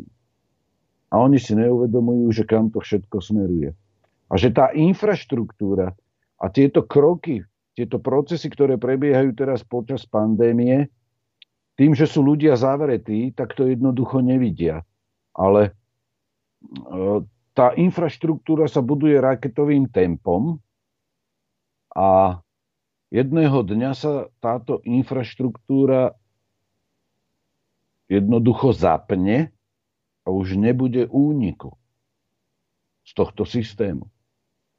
To, že to niekto nazve nejaký známy človek tam z toho Davoského ekonomického fóra veľkým resetom a podobne, to je symbolický výraz e, takého technokratického charakteru po znovu, pre znovu zrodenie, pretože v skutočnosti pôjde o znovu zrodenie niečoho, čo tu s vysokou pravdepodobnosťou v dávnovekej histórii už bolo. A to je problém ten, že aj v tej oblasti histórie tie vedomosti tých ľudí sú tak skreslené, že v podstate k slovu história môžeme dať e, znamienko rovná sa a vedľa toho druhý termín rozprávky. Čiže ten technokratický digitálny dohľad nad ľudským životom pred jeho dobro, paradoxne, pre ochranu jeho zdravia, pre to, aby sme mu uľahčili život, pre všetky možné a nemožné šlachetné a dobré ciele, ktoré bude tá propaganda predkladať, tak ako predkladá dnes ohľadne, povedzme, tých vakcín, že to je naša spása, to je naša nádej, to je naša sloboda a x ďalších sloganov, to je jednoducho rafinovaný spôsob, ako zakryť tú odvrátenú stranu celej, celých týchto procesov aj povedzme aj tej pravdy o týchto vakcínach, ktoré vakcínami v skutočnosti ani nie sú. Čiže ja to vidím e, v tomto období troška z inej perspektívy ako bežní ľudia a obávam sa toho, že ľudia si nedokážu ani po roku uvedomiť, že strach je najúčinnejším nástrojom riadenia spoločnosti, že jediné, čo ho prekonáva, je sila myšlienky. Čiže idea to je primárny spôsob riadenia spoločnosti ako konceptuálny a strach je hneď na druhom mieste. A my vidíme, že keďže ľudia žijú v epidémii alebo pandémii strachu, že jednoducho tých ľudí je schopné dostať kdekoľvek je schopné ich dostať k tomu, aby sa sami dobrovoľne vzdali svojej dôstojnosti, aby sa vzdali, poviem príklad, nedotknutelnosti ľudského organizmu, nedotknutelnosti ľudského genómu, aby sa vzdali e, práva slobodného info, udeliť alebo neudeliť slobodný informovaný súhlas. Čiže tu ľudia sa vzdávajú dobrovoľne slobody v takej miere, v akej táto sloboda nebola obmedzená ani za čas socializmu. Za socializmu bol problém vycestovať na západ alebo do zahraničia. My dnes pod vplyvom strachu sa bojíme vycestovať do susedného okresu 20 kilometrov. Viete, tu, tu sa spoločnosť za rok preformatovala takým spôsobom, že ľudia začali žiť nezdravým spôsobom života, neprirodzeným spôsobom života, ktorý úplne devastuje aj psychické, to duchovné zdravie, aj to fyzické zdravie a považujú to za normálne, lebo pre nich, ovplyvnených strachom, to znamená, že sa chránia pred vírusom. Viete, keď človek sleduje to digitálne vzdelávanie, tak na tých obrazovkách tých monitorov vidíte deti z celej triedy a tam vidíte niektoré rodiny, že oni chodia doma v rúškach. Dobre ma počujete, drahí poslucháči. Ľudia v rámci pandémie toho panického strachu sú schopní doma byť vo vlastných domoch a bytoch v rúškach. Niektorí možno aj spia v rúškach. Mne už písali ľudia, ja som rozmýšľal, že jak to povedať, že že v rámci manželského spolužitia niektorí v panickom strachu nespia v tom francúzskom type postele, ale už spia manželia oddelenia, aby sa nenakazili jeden druhého. A, a teda ten ich manželský život v oblasti sexuality je viac menej stopnutý. Až, až tak ďaleko tento panický strach, ktorý tu vyprodukoval tento mediálny svet a politici, riadený globálnymi zaujímavými skupinami, až tak ďaleko zašiel, že to, čo, všet, to, čo je prírodzené a normálne, to, čo je dôstojné a vznešené, to všetko ľudia v tomto panickom strachu odhadzujú. A chápu to ako nebezpečenstvo pre zdravie. Tam je ešte taký úplný úlet, ako to, to som išiel do kolen z toho. Normálne na CNN alebo na BBC vyšlo, že nejakí lekári, že odporúčajú ľuďom, aby mali náhubky aj počas pohlavného styku, no takže to... No ja som, áno, áno, rozumiem vám. To je moc, fakt. istí profesori, teda profesorky, samozrejme, to sú tí už vymetení, kedy už oni majú svoj svetonázor vymetený doslova, sformovaný, keď mám použiť taký lepší eufemizmus, novými neomarxistickými LGBT ideológiami, tak dobre ma počúvajte, drahí poslucháči, už v prvej vlne forma tej, tej pandémie profesorka z Oxfordu navrhovala, aby ľudia zanechali sexuálne kontakty, ktoré majú v rámci svojich vzťahov a aby preferovali sex sami so sebou. Profesor na University of Oxford. Tu vidieť tú obrovskú dekadenciu, obrovskú dekadenciu a devalváciu myslenia, pretože u nás na Slovensku ľudia vzhliadajú k určitým renomovaným inštitúciám na západe, s akousi bázňou a úctou, že aký sú to špičkové univerzity. Áno, v mnohých oblastiach sú len tá ideológia, ktorá rôzne ideologické koncepty dosiahli to, že na týchto univerzitách sú celé college, to sú tie jednotlivé, povedzme to, že fakulty univerzity, e, lebo oni majú troška iný systém e, univerzitného vzdelávania, že tam sú celé college alebo colleges, doslova na úrovni toho najprimitívnejšieho ideologického manipulovania s ľudským myslením, kde neplatia absolútne žiadne empirické fakty, žiadne, žiadne logické zásady kritického myslenia. Jednoducho to už si ani nezasluhuje uh, uh, názov college, alebo to už nie je univerzita. Hovorím teda iba o určitých častiach, ale to isté máme už u nás na Slovensku. Viete, náš štát, Slovenská republika napríklad financuje študijný odbor, že rodové štúdie. A to sú už roky, rokúce, čo sa toto zaviedlo. Čiže my tu vidíme celkovú dekadenciu kultúry, vzdelávania a integrálneho rozvoja rozumu človeka, toho intelektuálneho rozvoja, takým spôsobom, že potom sa nemôžeme čudovať, že to, čo sa nazýva univerzitou, že tam hlásajú doslova bludy, ktoré odporujú elementárnemu sedliackému rozumu. Ale viete, mne to prípada ako, že, že máte intimný styk ako s, s náhubkom na tvári, tak to je tak, akože tak máte intimný styk a minimálne spodné prádlo máte pri tom, hej? A, že, čo, čo je na tom ako už potom to intimné v podstate. A to, že to povie nejaký titulovaný idiot na univerzite by nebolo až také strašné, ale ja tu mám napríklad správu z 11. septembra, ale teda 2020, nie 2001, a k tomu sa ešte dostaneme snať, že 22% Britov je ochotných si natiahnuť na tvár teda nejakú masku, nejaký náhubok počas sexu. Tak toto mi už príde ako úplný úle. Dobre, akože chápem, že nejaký magor s titulom profesora trestne nejakú kravinu, ale že 22% národa ide za ním, tak to už je moc na môj vkus. Teda. Každá moc si namýšľa, že má veľkého ducha a široký rozhľad ponad chápanie slabých. A tiež, že realizuje Boží zámer, pričom porušuje všetky Božie zákony. John Adams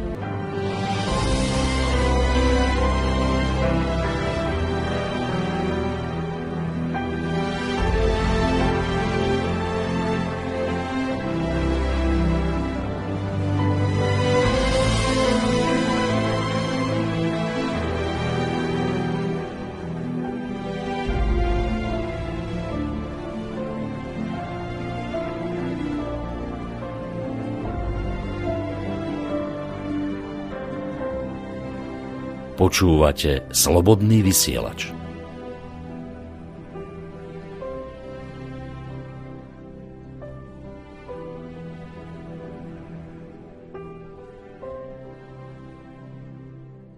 Jsme na zkoušce v roušce, jsme na zkoušce v roušce, jsme na zkoušce v roušce, jsme na zkoušce v roušce, jsme na zkoušce v roušce, jsme na zkoušce v roušce, jsme na zkoušce v roušce, jsme na zkoušce v roušce.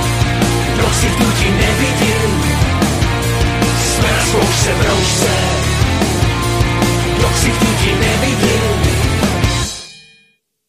jsou vidět oči a kus čela, tvář zmizela celá, včetně mimiky. Židle od sebe metr páde, striktně kamaráde, žádný dotyky. Na zkoušku dorazila lekce, lekce z dezinfekce, o pane bože. Odnesli do zdechový sekce, trubka trubit nechce, nechce, protože jsme na zkoušce v roušce. Kdo si hnutí nevidí, jsme na zkoušce v roušce. Kdo si hnutí nevidí,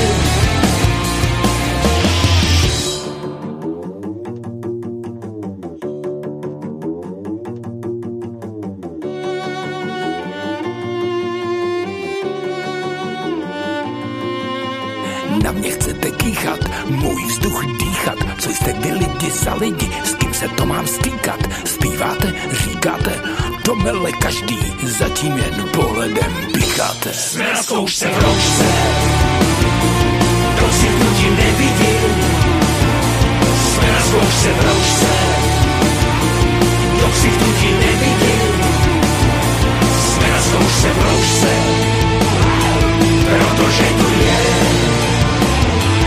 Epidemie. Na obličeji je rouška, vše otočila. Sedíme tady a zkouška není co byla. Na obličeji je šátek jako opona. A když je na zemi pátek, sobota svátek, místo na štaci budem. A možno pod rúškou noci bude v mojej moci si zaspievať hoci, čo ma napadne a povznesie ma na tele aj na duši. Aj keď rúšku nasadím si za uši.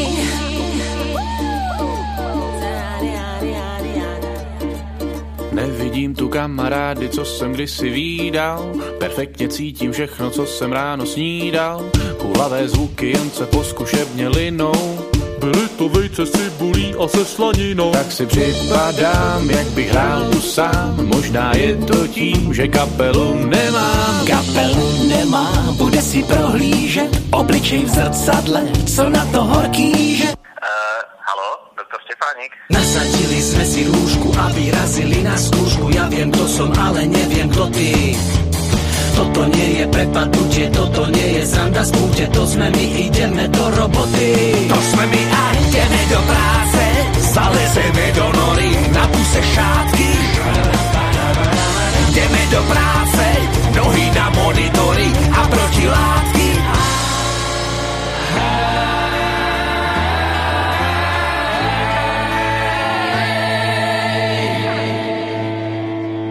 Jsme na zkoušce v kdo si ľudí nevidím. Sme na zkoušce v rožce, do všich ľudí nevidím. Sme na zkoušce protože tu je epidemia.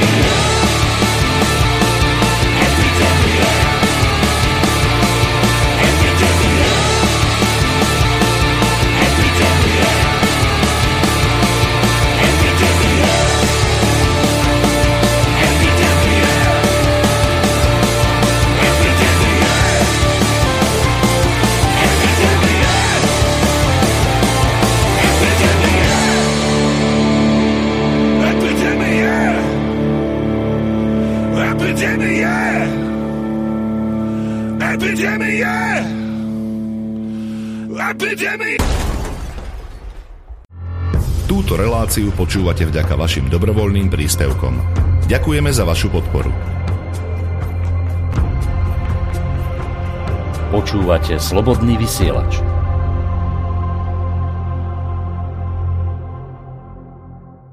Na maturitní zkoušce sedí děcka v roušce, odpovědi neznají. Učili se s tátou, tak vůbec nic nechápou, jen nezřetelně uhlají. Učitelé jim však hezké známky dají, hlavně ať na ně ti smradi neprskají. Dík pandémii budou premiantů mraky, i Láďa v zadní lavici, co šestkrát propad letos dá to taky na maturitní zkoušce. Sedí děcka v roušce, odpovědi neznají. Učili se s tátou, tak vůbec nic nechápou, jen nezřetelně huhlají. Když po tobě chtěj recitovat z máje sloku a ty z posledních čtvrt roku strávil na TikToku, tak jim řekni, že ses připravil spíš na psohlavce. Trošku zachrchlej a uvidíš, že jedničku dostaneš hladce na maturitní zkoušce. Sedí děcka v roušce, odpovědi neznají. Učili se s tátou, tak vůbec nic nechápou, jen nezřetelně huhlají. Učitelka už tam lupla čtyři rumy, přes plexi s kložákům stejně nerozumí. A oni zas její výpary nečichají, ta přísná opatření tak i svoje jistá pozitiva mají. Na maturitní zkoušce sedí děcka v roušce, odpovědi neznají. Učili se s tátou, tak vůbec nic nechápou, jen nezřetelně huhlají. A ti, co zkoušku dospělosti završili, všem, co jí mají před sebou, se pochlubili. Konečně můžou si jít užít léto dle svých přání, teda v rozestupech bez festiáků, zábavy a cestování. Na maturitní zkoušce sedí děcka v roušce, odpovědi neznají. Učili se s mámou a teď si hlavu lámou, tak snad to zdárně zandají. A přijímačky taky. Ľudia, ktorí preukazujú väčší rešpekt bohatému podliakovi než čestnému a statočnému človeku, ktorý žije v chudobe, si zaslúžia byť zotročení, pretože jasne ukazujú, že bohatstvo, nech už je získané akýmkoľvek spôsobom, má podľa nich väčšiu hodnotu než poctivosť. John Hancock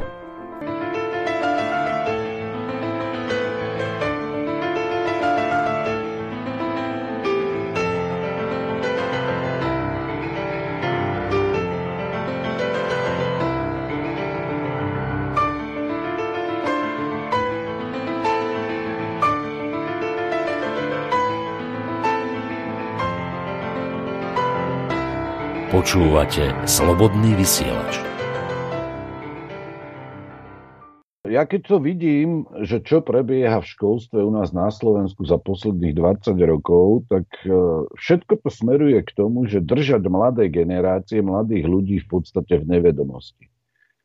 A ja už vidím jedinú záchranu v tom, že opäť bude musieť prísť centralizovaný systém vzdelávania, aby si učitelia alebo jednotlivé školy v rámci vzdelávania nemohli robiť, čo chcú v určitom percentuálnom výreze toho obsahu tých látok. Oni povytvárali rôzne moduly. A budeme sa musieť jednoducho vrátiť k tomu, že bude sa preferovať matematika, technické odbory, prírodovedné predmety, technické predmety, vrátiť tzv. pracovné vyučovanie, čiže aj polnohospodárske, aj technické vyučovanie do základných škôl. Budeme musieť opätovne zaviesť e, filozofickú logiku do výučby vo vyššom ročníku, povedzme, základného školstva a potom aj na stredných školách všetkých typov, pretože dnes e, tu máme od roku, poviem príklad, 89 až, ja neviem, 95, keď už to bolo dosť intenzívne, celé generácie ľudí, ktorí jednoducho nie sú schopní kriticky a logicky myslieť. A treba vyhodiť e, pravdepodobne z nášho vzdelávacieho systému predmety, ako je náuka o spoločnosti alebo občianská náuka, kde sa najúčinnejším spôsobom prebieha tá indoktrinácia, indoktrinácia mladých generácií novými ideológiami. A, a potom sa čudujeme, že národ, slovenský národ neprotestuje. Ale čím je to spôsobené? Jednoducho, tu slovenskí občania sú udržiavaní jednak v strachu, v panickom strachu, a zároveň sú udržiavaní v tom, čo sa nazýva odborne ignorancia, čiže úplná nevedomosť, hlúposť. A keď sú títo ľudia ovládaní strachom a zároveň sú držaní v ignorancii alebo v nevedomosti, tak títo ľudia potom nemajú schopnosť sa zorganizovať, zjednotiť. A, a sú riadení predsudkami, ktoré im človek, ktoré im mediálny svet jednoducho implantuje do ich myslí. Jednoducho oni tým, že sú ľudia ovládaní pomocou ideológií, určitou mierou a si nejakým súborom predsudkov, to ich, týchto ľudí robí neschopnými brániť sa pred totalitnými krokmi súčasnej totalitnej chunty, ktorá vládne na Slovensku, alebo teda ktorá spravuje tento štát.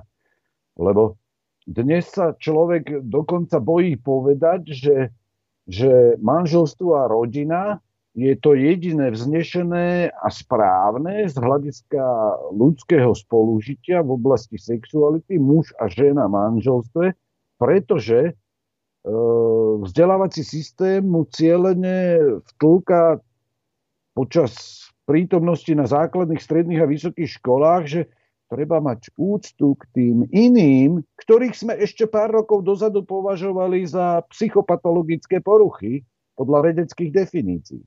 Dnes už to nie je psychopatologická deviácia, ale je to alternatíva a dokonca taká alternatíva, ktorej sa všetkým musíme pokloniť. Čiže aj v tom oblasti toho psychického zdravia a potom v súčasnosti aj toho fyzického zdravia tu vidíme, že sú tu určité súbory tvrdení, sloganov a, a, určitých manipulatívnych polopravd, ktoré vytvárajú v ľuďoch predsudky, nesmieme krivé slovo povedať, akúkoľvek kritiku vysloviť voči testom, voči vakcínam, voči domácemu väzeniu, ktoré nazývajú izolácia, voči zákazu vychádzania a voči kopec iným nezmyselným idiotským totalitným opatreniam, pretože to nie je správne, veď bojujeme proti pandémii a je to hrozné, že tu niečo také je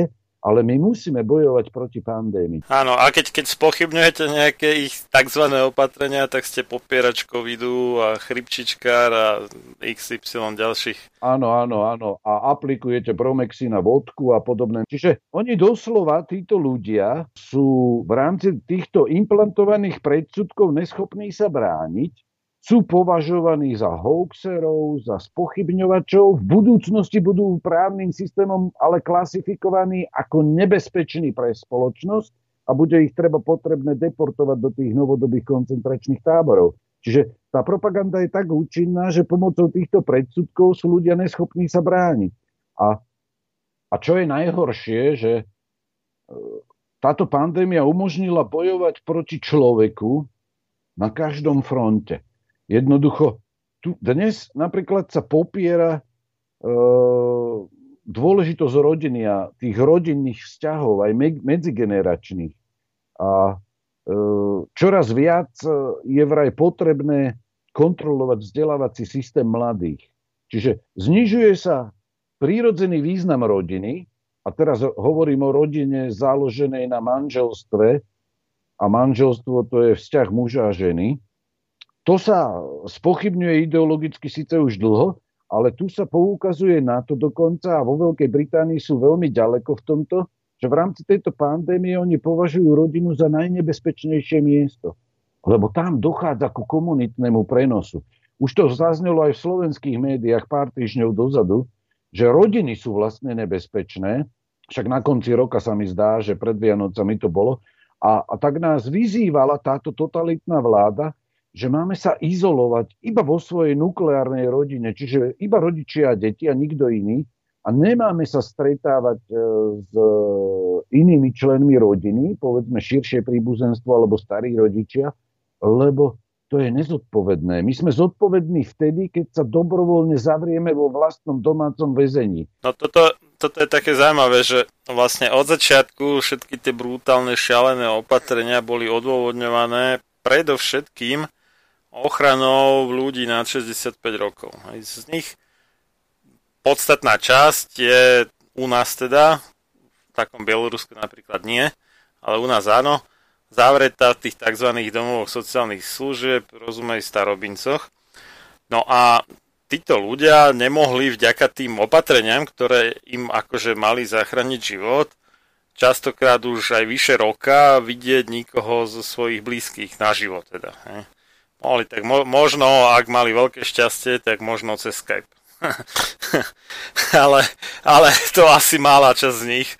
No a na, na najvyššie tak telefon teda, teda počuť hlas, ale na živo nie. A e, obzvlášť ľudia ako v takto vysokom veku, to, čo ich ešte nejak drží pri živote, je to, že majú nejakých potomkov, nejakú rodinu a že nejak pestujú ešte tie medziludské vzťahy, ale to, o toto boli ukratení. Mnohí z nich v podstate sa im dramaticky zhoršil zdravotný stav psychogénne v zásade, lebo boli izolovaní nie, že akože kvôli covidu, ale boli izolovaní od toho, kvôli čomu ešte mali nejaký dôvod žiť vôbec.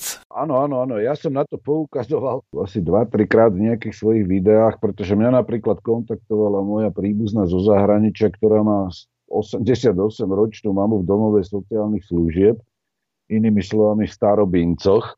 A zábavné bolo sledovať tú propagandu ešte pred Vianocami, kedy, kedy kresťanskí lekári a bioetici vyzývali k tomu, aby sme teda prijali vakcínu, pamätáte si profesor Glasa, a že keď my budeme odmietať vakcináciu, že neslobodno čakať, že to je hriech, lebo tam nechávame tých zdravotníkov a nechávame tých starých ľudí zavretých v tých starobintoch. No, ale problémom to, tu je to, že prírodzené vzťahy medzi ľuďmi, e, tí starí rodičia jednoducho potrebujú byť so svojimi deťmi aj, aj so svojimi vnúčatami. Pretože tie malé deti v rámci, keď sa pozrieme na to aj z vedeckého hľadiska, oni majú obrovský prebytok energie a tí starí ľudia, oni sa tešia. Im, im jednoducho to stretnutie s tým vnúčaťom, s tými vnúkmi, dodáva ohromný pocit šťastia, vyplavujú sa pozit, tie, biochemické zlúčeniny, ktoré majú výsostne pozitívny vplyv na imunitný systém. A zároveň títo ľudia čerpajú energiu z tej ob generácie. A čo je dôležitý faktor zo zdravotného hľadiska, že tie vnúčatá sa učia sociálnym kontaktom s predchádzajúcimi generáciami.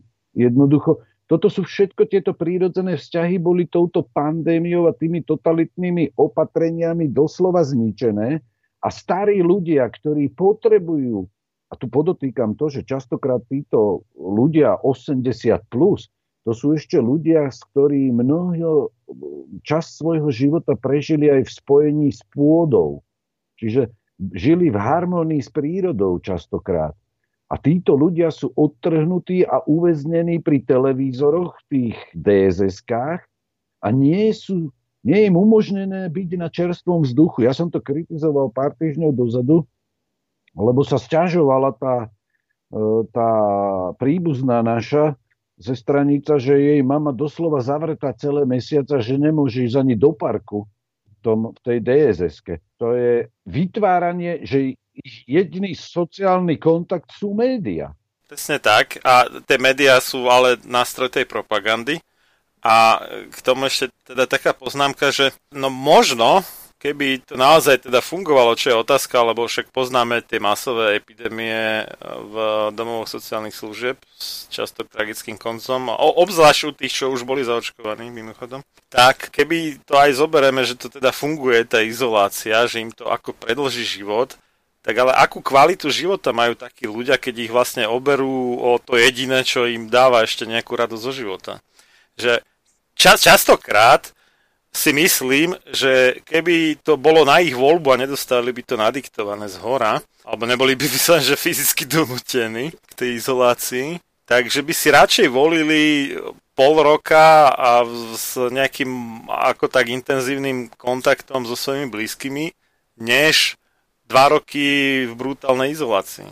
Lebo tak, tak, tak či tak v podstate už zase nie sú blbí, vedia, že to majú tak povedať za pár. Hej?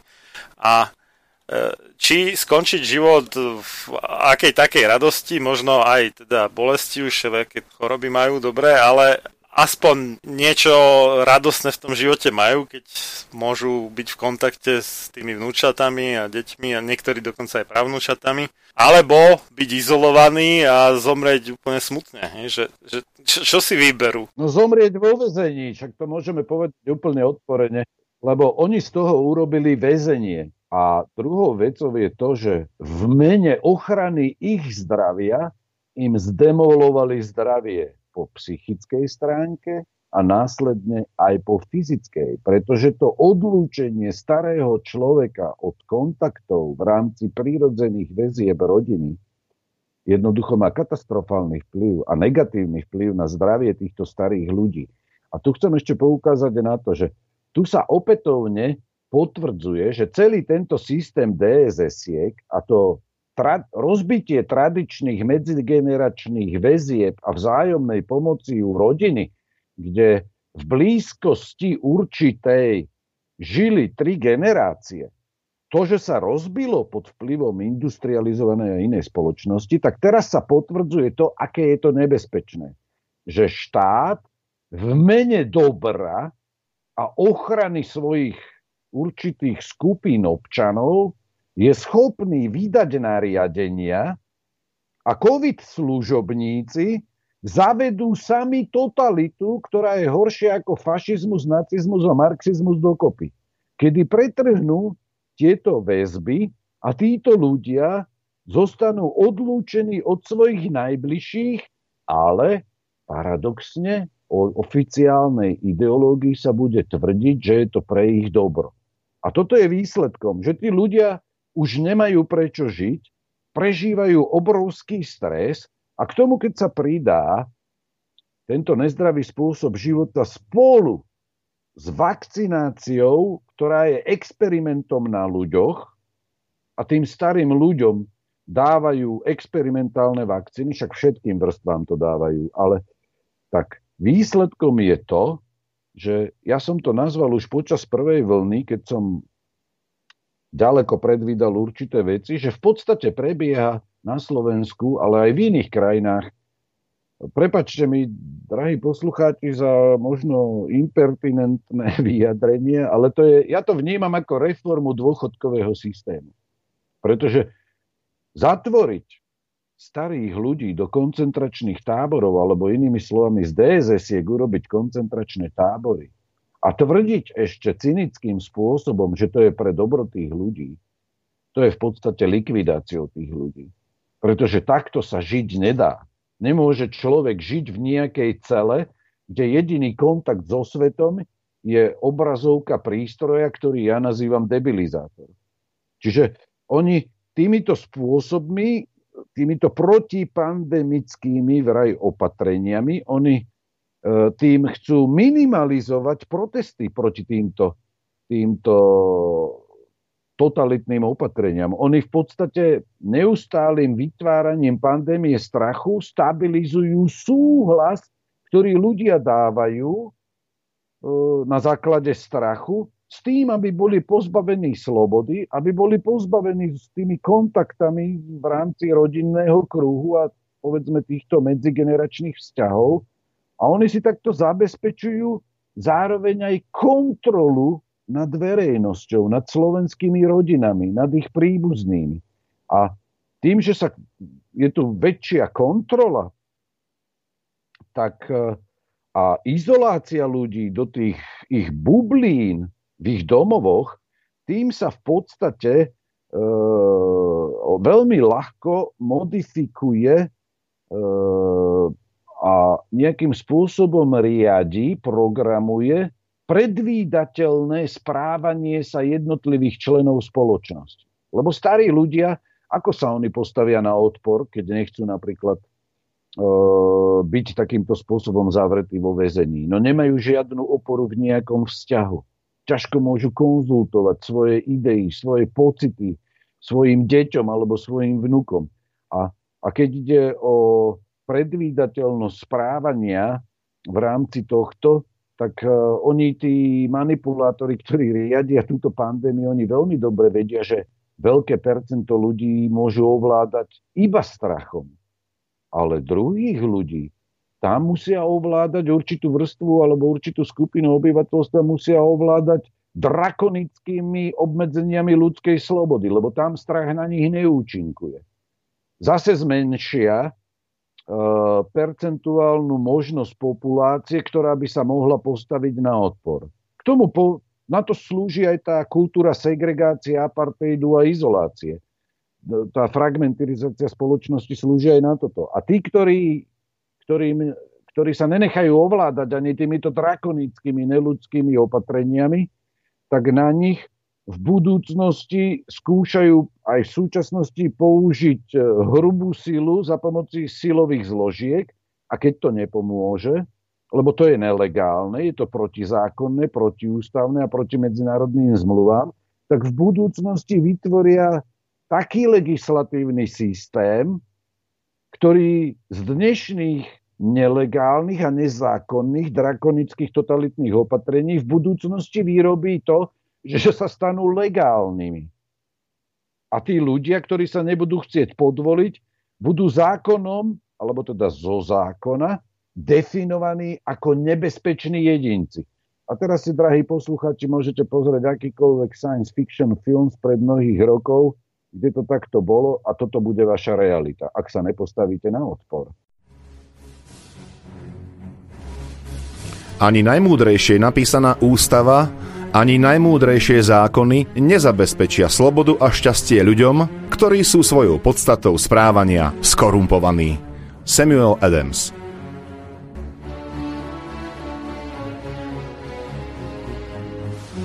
Počúvate Slobodný vysielač.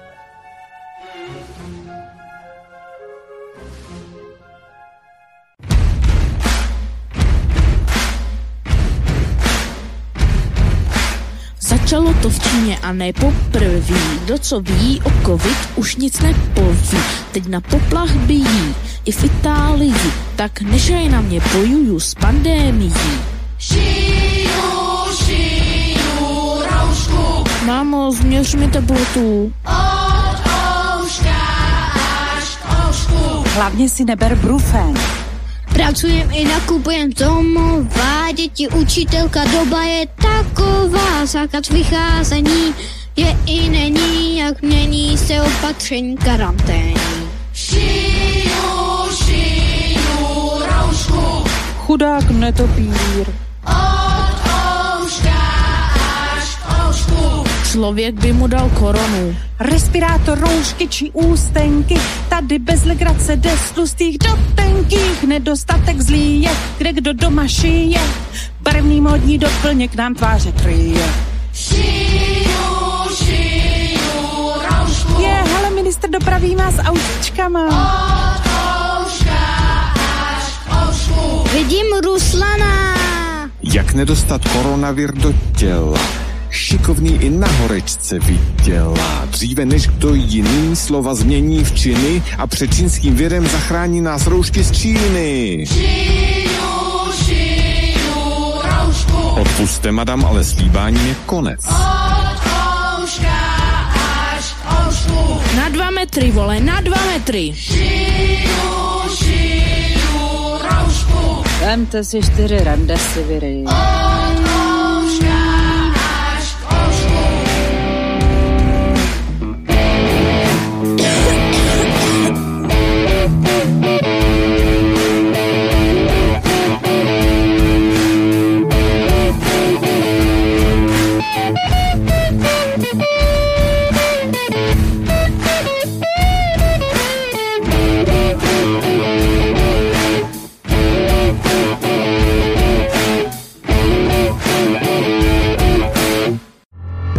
Túto reláciu počúvate vďaka vašim dobrovoľným príspevkom. Ďakujeme za vašu podporu. Počúvate Slobodný vysielač.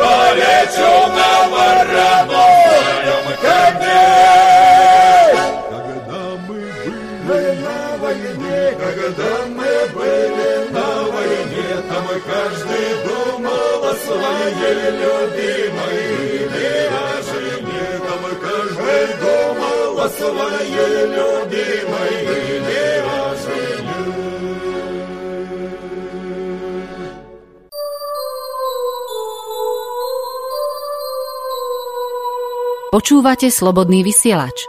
Rádio, ktoré vás spája. Druhá vlna, druhá vlna, už je tady tralala. Druhá vlna, druhá vlna, ministra nám sebrala. Druhá vlna, druhá vlna, snad nějakého najdem zas. Ve výměně manželek, či v tvoje tvář má známý hlas. Druhá vlna, druhá vlna, našli jsme ho takřka hned. Druhá vlna, druhá vlna, nevadí nám zájmu střed. Druhá vlna, druhá vlna, vyhrál to pan plukovník. Roušky budeme od teď nosit i na záchod, tak to dík. Druhá vlna, druhá vlna, strašná čísla přečtu si. Druhá vlna, druhá vlna, prchal píše statusy. Druhá vlna, druhá vlna, ber to z té stránky lepší. Konečně jsme jako Češi zase v něčem nejlepší. Druhá vlna, druhá vlna, umělci v pr... jsou. Druhá vlna, druhá vlna, sejdeme se za kasou. Druhá vlna, druhá vlna, roušky přišly dědovi. Pošťák mu je vochmatal, snad se to děda nedoví. Druhá vlna, druhá vlna, nelze surfovat na ní. Druhá vlna, druhá vlna, Andrej všechny zachrání. Druhá vlna, druhá vlna, jeden typ ti pomůže. Když si sedneš na židli, covid na tebe nemůže.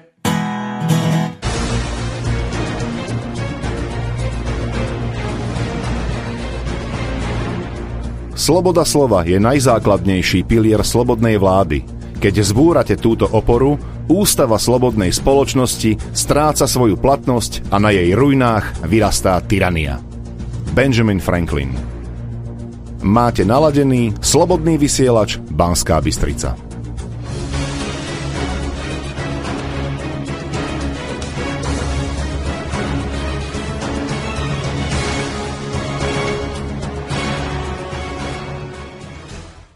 Pretože tie procesy, ktoré tu prebiehajú vo všetkých sférach ľudského, ľudského života a života spoločnosti, v podstate minimalizujú individuálnu slobodu, dôstojnosť človeka, minimalizujú až popierajú v podstate aj slobodu, aj ľudskú prírodzenosť, aj genetické patrimónium, minimalizujú ľudskú individualitu minimalizujú dialog medzi ľuďmi a maximalizujú kontrolu. Tým minimalizuje systém potenciálny odpor voči totalite, ktorú tu zaviedol. Na toto som chcel vlastne poukázať, keď som spomínal ten 11. september, ale tentokrát teda 2001, že tam e, bola vlastne taká skvelá zámienka, až by si človek za, e, zakonšpiračne teoretizoval, že si to tí amíci museli zhodiť sami, lebo to perfektne využili. Keď si to zoberieme, že, že hľadáme komu na prospech, takú bono, tak to bol na prospech tej verchuške v USA, kde dramaticky pritvrdili a obmedzili ľudské práva a slobody. Zvýšili ten dohľad, sledovanie a neviem čo všetko. O tom niečo hovoril teda aj Edward Snowden, za čo, za čo je momentálne v podstate de facto vo vyhnanstve v Rusku.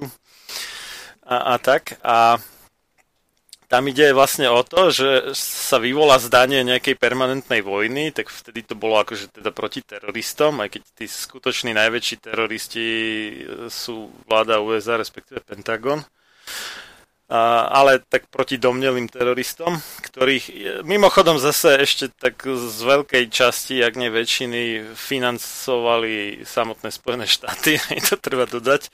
Začalo to, neviem, či nebolo niečo aj skorej, ale tak vo väčšej miere začali financovať islamských teroristov vo vojne v Afganistane, kedy Sovietský zväz prišiel na mm, bratskú internacionálnu pomoc svojim e, partnerom komunistickým, ktorí sa teda akože chopili moci v Afganistane, ale moc im to nešlo. Boli ohrození. Tak uh, vtedy tam USA sponzorovali vlastne ten dnešný Taliban, dá sa povedať, proti ktorému potom akože v 2001 vyťahli do boja, lebo ho paradoxne obvinili zo zhodenia dvojčiek, čo je veľmi vtipné z viacerých dôvodov, ale toto nebudeme teraz rozoberať.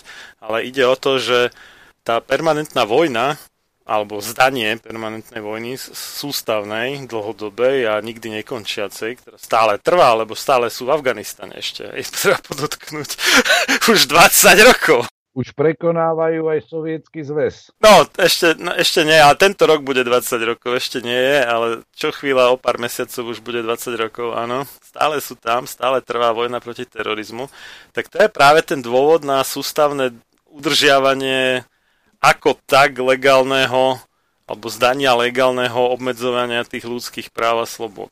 A oni vlastne vtedy vydali v akože dôsledku toho zhodenia alebo riadenej demolície, presnejšie povedané, Svetového obchodného centra, teda tých povestných dvojčiek, vydali tzv. Patriot Act, čo bola teda skratka, teraz neviem presne, čo to skratka znamená, ale oni to na schvál nazývajú tie zákony, že skratka má nejaký význam a Patriot je ako vlastenec. Áno, v tej skratke je zakomponovaný oveľa dlhší názov a skratka samotná e, má pôsobiť sugestívne spôsobom takým, že ide o úkon vlastenectva, napríklad v tomto prípade Patriot Act, v podstate ide o to, že keď sa tomu podriadi, tým sa sugestívne programuje prediktívne mysel človeka, že Patriot Act v podstate je pre dobro občanov a každý, kto s ním súhlasí, je vlastne vlastenec. Áno, ak to nesúhlasí s Patriot Actom, tak je terorista alebo podporuje terorizmus. Áno, áno, áno. Lebo... Oni, oni to prehnali de facto v zrýchlenom konaní cez kongres, teda ten americký parlament. To je, to je jak cez kopírak to, čo robí súčasná vláda v súčasnej Národnej zrade Slovenskej republiky. O tom istom je to úplne akože principiálne to do bodky to isté, presne tá istá šablona, že ako náhle niekto má pochybnosti, treba z nech je teda z vládnej koalície alebo za nejakú koaličnú stranu, tak už má problém, už, ja neviem, nedrží, nedrží basu, či jak to mám povedať, a podporuje fašistov a neviem, aké dristy na ňo vymýšľa. Teraz napríklad poslanec Čepček bol ako za Olano, ale bol vyhodený z klubu poslaneckého, lebo hlasoval v úvodzovkách s fašistami na nejaké veci. Ako keby bol hriech hlasovať podľa vlastného vedomia a svedomia, čo je mimochodom teda súčasť poslaneckého slubu, myslím. Tak, tak, tak, tak. Takže dodržiavanie poslaneckého slubu je hriech, čo, čo je naozaj na hlavu. A, a presne tak aj v tom 2001 v USA sa niektorí tí kongresmeni alebo teda poslanci ozvali, že však to je niekoľko stoviek alebo dokonca tisíc, už neviem presne, strán ten zákon má a dostali strašne málo času na to, aby si to prečítali a protestovali, že nemôžu za to zahlasovať, lebo sa s tým nestihli oboznámiť. To nie je v ľudských silách, skrátka. No a napriek tomu to za to zahlasovali, prešlo to a boli tam také veci, ako že môžu niekoho zadržať na dva mesiace bez toho, aby dali komukoľvek blízkemu vedieť a podobné, ako vyslovene, že fašistické praktiky. Nie, nie, to je, tam je to ne, neobmedzené dlhú dobu. No možno medzi tým to dali neobmedzené, to už neviem, ale ako tá, tá pôvodná verzia bola, že na dva mesiace niekoho môžu, alebo dva roky, už neviem teraz, že môžu zadržať bez toho, aby dali komukoľvek známemu vedieť. Že to je šialené niečo v tzv. demokratickej spoločnosti. A vezmite si teraz to, čo spravila táto vládna koalícia pred pár týždňami, keď vydali zákon o deportovaní osoby na bližšie neurčené miesto alebo s systémom stanovené miesto. Presne, a toto, toto je presne analogia toho istého, čo urobili Američania v 2001. To, isté. No, to je tá istá ideologická šablona, ten istý program a tam vôbec nie je definované, že za akých podmienok e, konkrétnych stačí, že bude vyhlásený určitý právny stav v spoločnosti a bude vytvorená určitá hrozba a nie je tam ani e, lokalizácia, ani časové ohraničenie. Čiže to sú všetko veci také, že v rámci ideologického dichotomického delenia ľudí na zlých a dobrých a tak, jak je to aj v tom Patriot Akte, tak to urobili presne tí istí, zozadu podsunuli tú istú šablónu len na slovenské pomery v slovenskom jazyku. A toto hovorí o tom, že, jak ste vy hovorili, že nemali často študovať. No lebo vždy tie zákony prichádzajú, oni ich netvoria samotní tí poslanci. To čest výnimkám, keď nejaký poslanecký klub alebo nejakí poslanci sami napíšu nejaký návrh zákona. Tie zákony prichádzajú z riadiacich štruktúr už ako hotové. To znamená, to sa často stáva a te, tieto dva zákony, ak ste ich vy porovnali, svedčia len o jednom, že to, čo je napísané na oficiálnej tabuli Národná rada Slovenskej republiky, alebo povedzme, že vláda Slovenskej republiky, lebo častokrát vláda predkladá návrh, to znamená, že táto vláda v Slovenskej republike je vládou, ale nie je celkom úplne, ľudí to nenapadne, že jasné, či je to vláda. Lebo keď bola slovenská vláda, tak, e, lebo kedy sme mali takto definované, že slovenská vláda, ale teraz je už oficiálny názov celé dlhé roky, že vláda Slovenskej republiky. Kedy sme mali Slovenskú národnú radu, čiže to bola inštitúcia, ktorá sa vzťahovala k slovenskému národu a už z titulu toho názvu mala zastávať záujmy slovenského národa. Ale dnes máme Národnú radu. Ale nie je jasné, akého národa. Čiže už to nie je slovenský národ, už to môže byť hoci aký národ.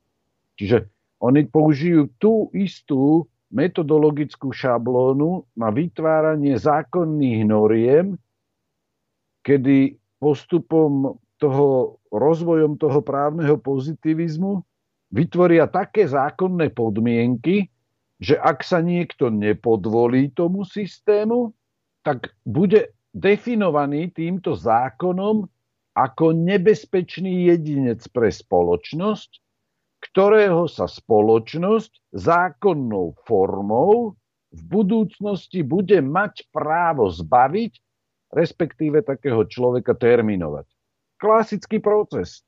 Takže tie science fiction filmy sa postupne v rámci tejto pandémie stávajú veľmi rýchlou a nepríjemnou realitou, pretože e, tie, tie agendy rôzne, ktoré sú skoncipované aj v tom, v tom e, Euró- v Európskej únii, jednoducho tam sú také ciele, no len problém je to, že tí ľudia to nečítajú, lebo oni nevedia o existencii tých dokumentov. Viete, ja keď som pár rokov dozadu na univerzite hovoril, že v 90. neviem, či 4. alebo 5. Európska únia vydala dokument, v ktorom plánuje 40 až 50 miliónov migrantov doviezť do Európy, tak e, študenti tomu nechceli veriť, že to je realita. Dnes už to číslo v najnovšej verzii je 150 miliónov a plánuje sa to každým rokom aktualizovať. A keď niekto sa stretne s koncepciou alebo s informáciou, aj v rámci pandémie, že je tu veľká výmena obyvateľstva a likvidácia pôvodných európskych názorov, tak to povedia, že to je konšpirácia, keď to človek povie. Ale to, že to konšpiráciou je, to si tí ľudia nechcú uvedomiť. A ešte to je aj v oficiálnych dokumentoch Európskej únie, tak to sú šokovaní potom. Viete, že toto je tá redukcia obyvateľstva, to nie je nejaký Bill Gates, ktorý vykrikuje kde si z obrazoviek a podobne, ale to je skutočne programové, to nájdeme v programových dokumentoch. A to všetko e, nejakým spôsobom v rámci súvislosti možno vidieť vo všetkých sférach ľudskej spoločnosti, že sa prezentujú najprv určité idei, to je tá najsilnejšia zbraň, a tu sa ľuďom už cca 20 možno 30 rokov prezentuje idea globálneho oteplovania, teraz e, zelená ideológia, ľudia nemajte deti, lebo oni majú, čo to CO2 produkujú. Vysokú uhlíkovú stopu, no.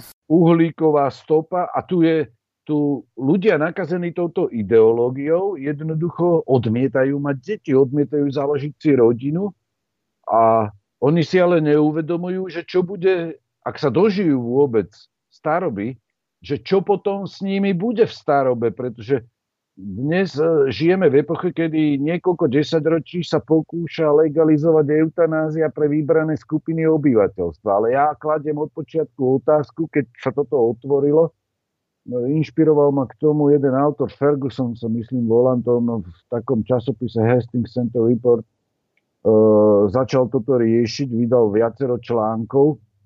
Keď sa len uvažovalo o tom rovine ideí, že kam to môže dôjsť a mňa vtedy nápadla jedna vec, dobre, no tak e, títo ľudia nechcú mať deti, nechcú mať rodiny, budú starí, takže dobrovoľná eutanázia bude spôsob, na ktorý oni budú odkázaní, pretože budú žiť v samote. Napríklad taká krajina ako Veľká Británia a niektoré ďalšie západné krajiny, oni majú novú psychickú diagnózu chorobu zo samoty. Kedy tí ľudia doslova sa stanú šialenými, nie že smutnými, depresívnymi a takýmito. Oni, oni zošalejú zo samoty, ktoré žijú, pretože nemali deti. A, a výsledkom bude čo? Dobrovoľná eutanázia ako štandardný odchod z, tej, z tohto života? Alebo... Tak, takto si to asi predstavujú. Ja mám taký dojem, tak je to aj v niektorých tých uh, dystopických, ako, ako protiklad k utopickému, čiže e, tých e, škaredo budúcich predstavách. Viete, len keď už tento človek nebude produktívny, čiže nebude užitočný v tej budúcej spoločnosti, ktorá bude zredukovaná populačne v rámci globálnych procesov, tak takýto človek bude nepotrebný, bude záťažou s uhlíkovou stopou, bude neekologický. To znamená, že títo ľudia si neuvedomujú, čo to dnes presadzujú a vzdávajú sa toho, že si založia rodinu, lebo sú nakazení touto ideológiou, nechcú mať uhlíkovú stopu po sebe zanechávať, tak títo ľudia si neuvedomujú, že pre nich nebude platiť dobrovoľná eutanázia. Ak sa dožijú staroby, pre nich bude povinná eutanázia. Lebo od toho, čo je v istom historickom momente, a to je aj to lineárne myslenie v rámci stáročí, viete, kedy si bolo nepredstaviteľné pre kresťanskú Európu, alebo pre kresťanov v Európe, pár storočí dozadu, však stávalo sa to, ale všeobecne povedomie bolo, že to bolo nepredstaviteľné, zabiť nenarodené dieťa. Bolo nepredstaviteľné legalizovať takú činnosť. Vždy to bolo nelegálne. Stávalo sa, potraty tu vždy boli aj budú, ale bolo nemysliteľné legalizovať takýto ohavný neludský skutok. Dnes je to legalizované. V mnohých a skoro v, a v podstate vo všetkých krajinách v nejakej forme je to legalizované. Ale... No myslím, že ešte v nejakých afrických krajinách nie. No, Tak ja to tak obrazne hovorím. Ale ako v, rámci Európy, neviem, teda teraz neviem, ako je na tom Albánsko, lebo však to je moslimská krajina, tam to berú trochu inak, ale väčšinou áno.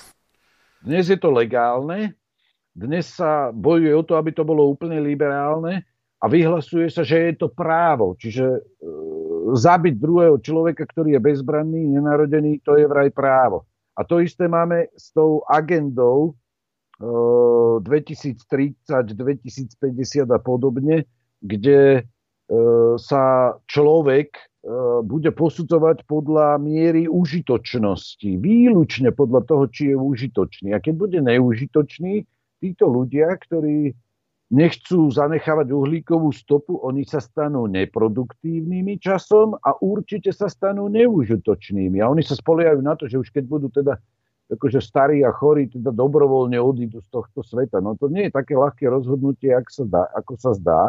A druhou vecou, koľko času treba na to, aby sa stalo povinné toto? Lebo aj v niektorých krajinách, e, napríklad Čína, potraty boli povinné, ak ste mali viac ako jedno dieťa. Čiže medzi dobrovoľným a povinným je len e, niekedy veľmi krátky časový výsek. Čiže e, to, aké procesy prebiehajú v spoločnosti, či už v rámci šírenia určitých ideí, alebo aj určitých ideológií a potom tých nastupujúcich totalitných opatrení, to sa veľmi ľahko môže veľmi rýchlo zvrtnúť do podoby, ktorú aj títo COVID veriaci si nedokážu predstaviť, hoci oni súhlasia s týmito opatreniami. A považujú ich ignorovanie týchto opatrení za nezodpovedné. Lebo oni si nevidia ďalej od nosa. Ja to len skrátim takýmto spôsobom.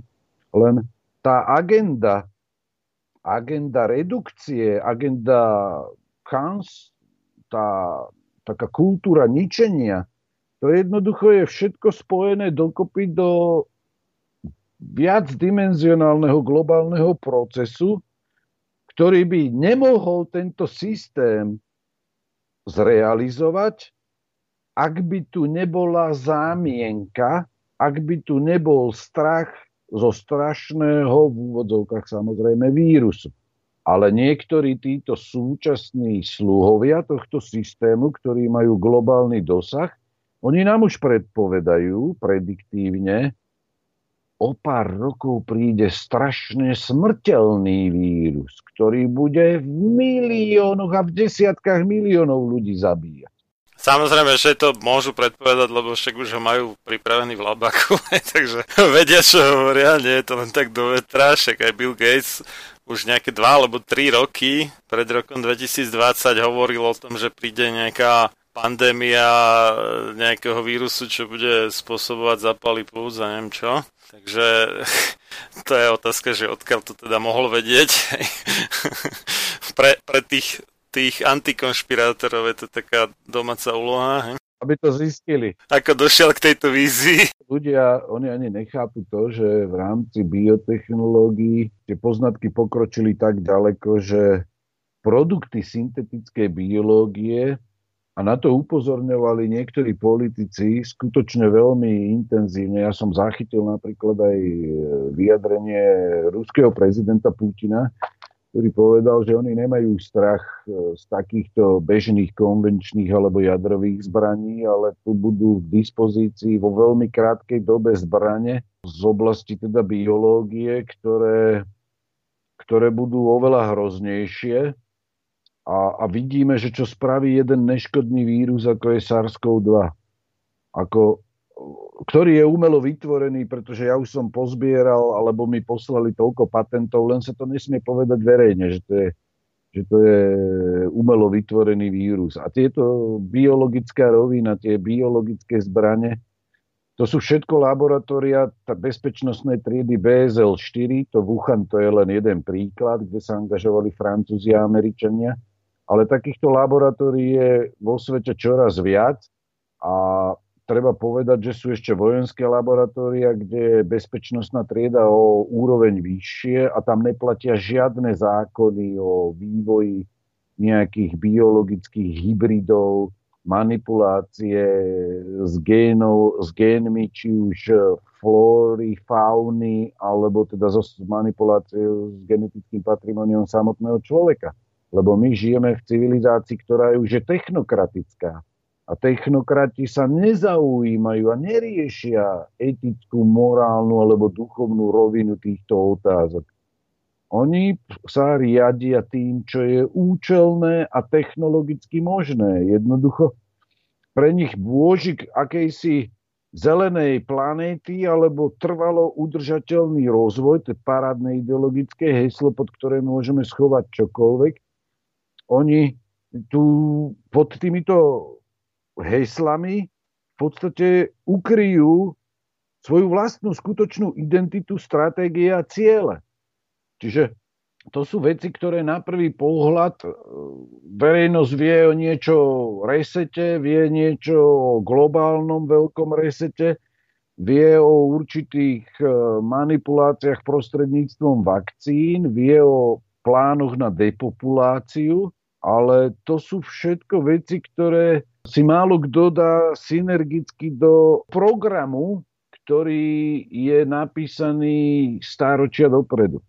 Tu sú veci, ktoré jednoducho sú len viditeľné a sú analyzovateľné do určitej miery. Ale sú tu aj skutočnosti, ktoré stále nie sú viditeľné. A mnohí tí tzv. akože konšpirátori hovoria o určitých rodinách a väčšinou hovoria o Rockefellerovcoch, Rothschildovcoch a niektorých ďalších. Ale ich pozornosti unikajú oveľa dôležitejšie fakty a práve preto, že vzdelávanie za posledných 30 rokov upadlo, neviem kde je dno, neviem až kam to spadne, do takej miery, že ľudia nie sú schopní uvažovať e, v horizonte stáročí a nie sú schopní vidieť súvislosti z oblasti, ktoré na prvý pohľad nesúvisia a nie sú si vedomí, akú nesmiernu silu má idea, tak potom nejakým spôsobom pod vplyvom strachu prikyvujú na obmedzenia, ku ktorým sa neodvážili ani komunisti. Prvým krokom k slobode je otvorený boj proti akejkoľvek forme tyranie, takisto ako otvorený boj proti domácim aj zahraničným utláčateľom slovenského národa. Počúvate Slobodný vysielač, rádio, ktoré vás spája.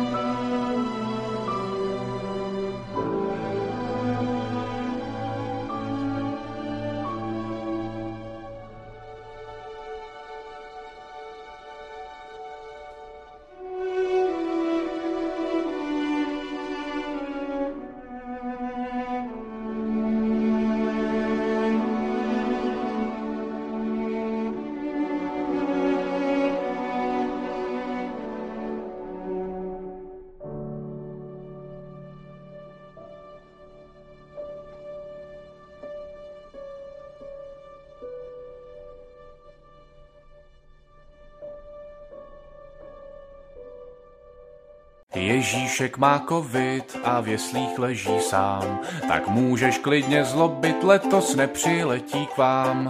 Maria se ho štítí, má strach, že to též chytí, Josef to chyt a je rád, že necejtí z chlíva smrad. Tři králové u jeslí, když mu dárky přinesli, u dveří je nechali a pryč rychle spěchali. Ježíšek má covid a v jeslích leží sám, tak můžeš klidně zlobit, letos nepřiletí k vám.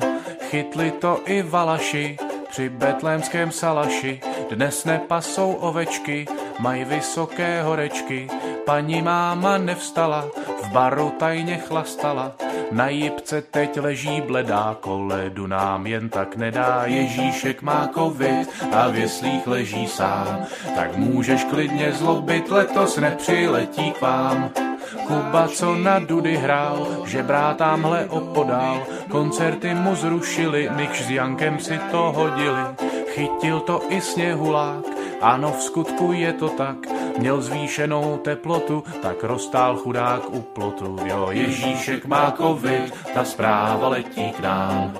Letos si hold dárky budeš muset koupit sám.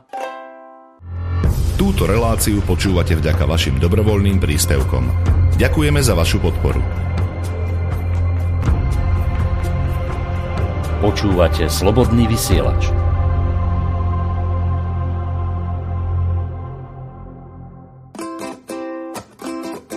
Jestliže se cítíš sám, rád si s tebou pokecám, rád si s tebou někde sednu, mám ovšem podmínku jednu, můžem řešit počasí, můžeš postěžovat si, můžeme se spolu smát, na pravidlo však musíš dbát. A to zní, nešahej na mě, nešahej na mě, dej ty svý pracky pryč, Nešahej na mě, nešahej na mě, to je k mému štěstí klíč. Neles mi do mojí osobní zóny, nech si svý bacily. Nešahej na mě teď ani za chvíli.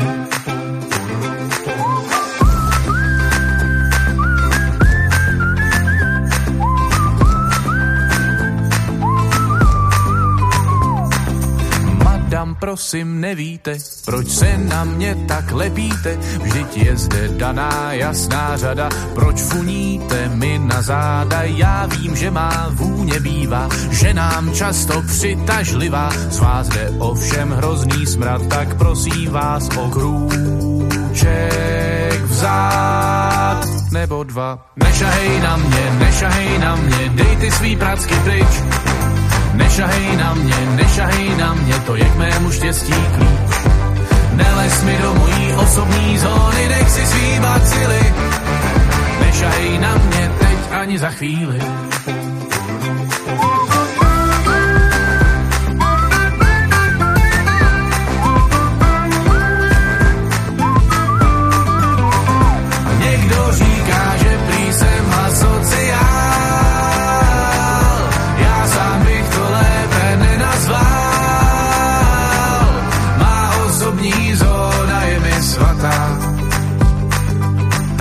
Na mě v jednom kuse pořád někdo chmatá? Nešahej na mě, nešahej na mě, dej ty svý pracky pryč. Nešahej na mě, nešahej na mě, to je k mému štěstí klíč. Neles mi do mojí osobní zóny, nech si svý bacily.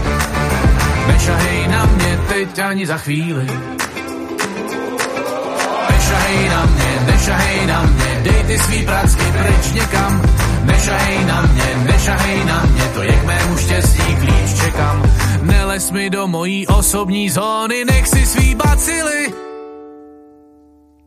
Prosím, nešahej na mě, jinak jsme skončili.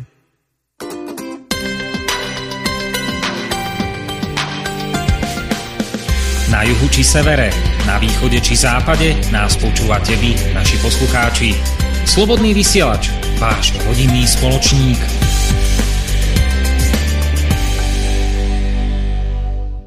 Zo zdravotných dôvodov, z dôvodov boja proti pandémii je úplne odňatá náboženská sloboda ľudí u nás na Slovensku. Viete, teraz máme teraz tie, tie veľké, najväčšie sviatky kresťanstva. To už druhýkrát po sebe, mimochodom. A už druhýkrát po sebe. A človek si teda kladie otázku, že tí, ktorí tak vždycky zdôrazňovali náboženskú slobodu, mám na mysli náboženských predstaviteľov, tak tí stoja v prvej línii kde sa zdôvodňuje ideologicky potreba týchto opatrení a veľmi až do očí bijúcim spôsobom buď pasívne, submisívne sa správajú, alebo dokonca otvorene kolaborujú. Tak e, to v rámci tej náboženskej dimenzie celej tejto pandémie je jednoznačným signálom takého biblického významu toho, že čo sa tu vlastne deje a a v podstate dochádza k veľkému zlomu v našej civilizácii, ktorá vznikla ako inšpirovaná aj kresťanstvom, z podstatnej miere aj kresťanstvom, bez toho, aby sa jej podarilo zakomponovať do stavebných kameňov našej civilizácie ďalšie dôležité univerzálne hodnotové princípy, bez toho, aby sa jej to podarilo, alebo teda podarilo sa jej to len čiastočne veľmi málo, tak tento projekt, jednoducho, keď to tak nazvem, uh, jednoducho krachuje, pretože samotní reprezentanti kresťanstva rezignujú z jeho podstatných častí náboženskej doktríny.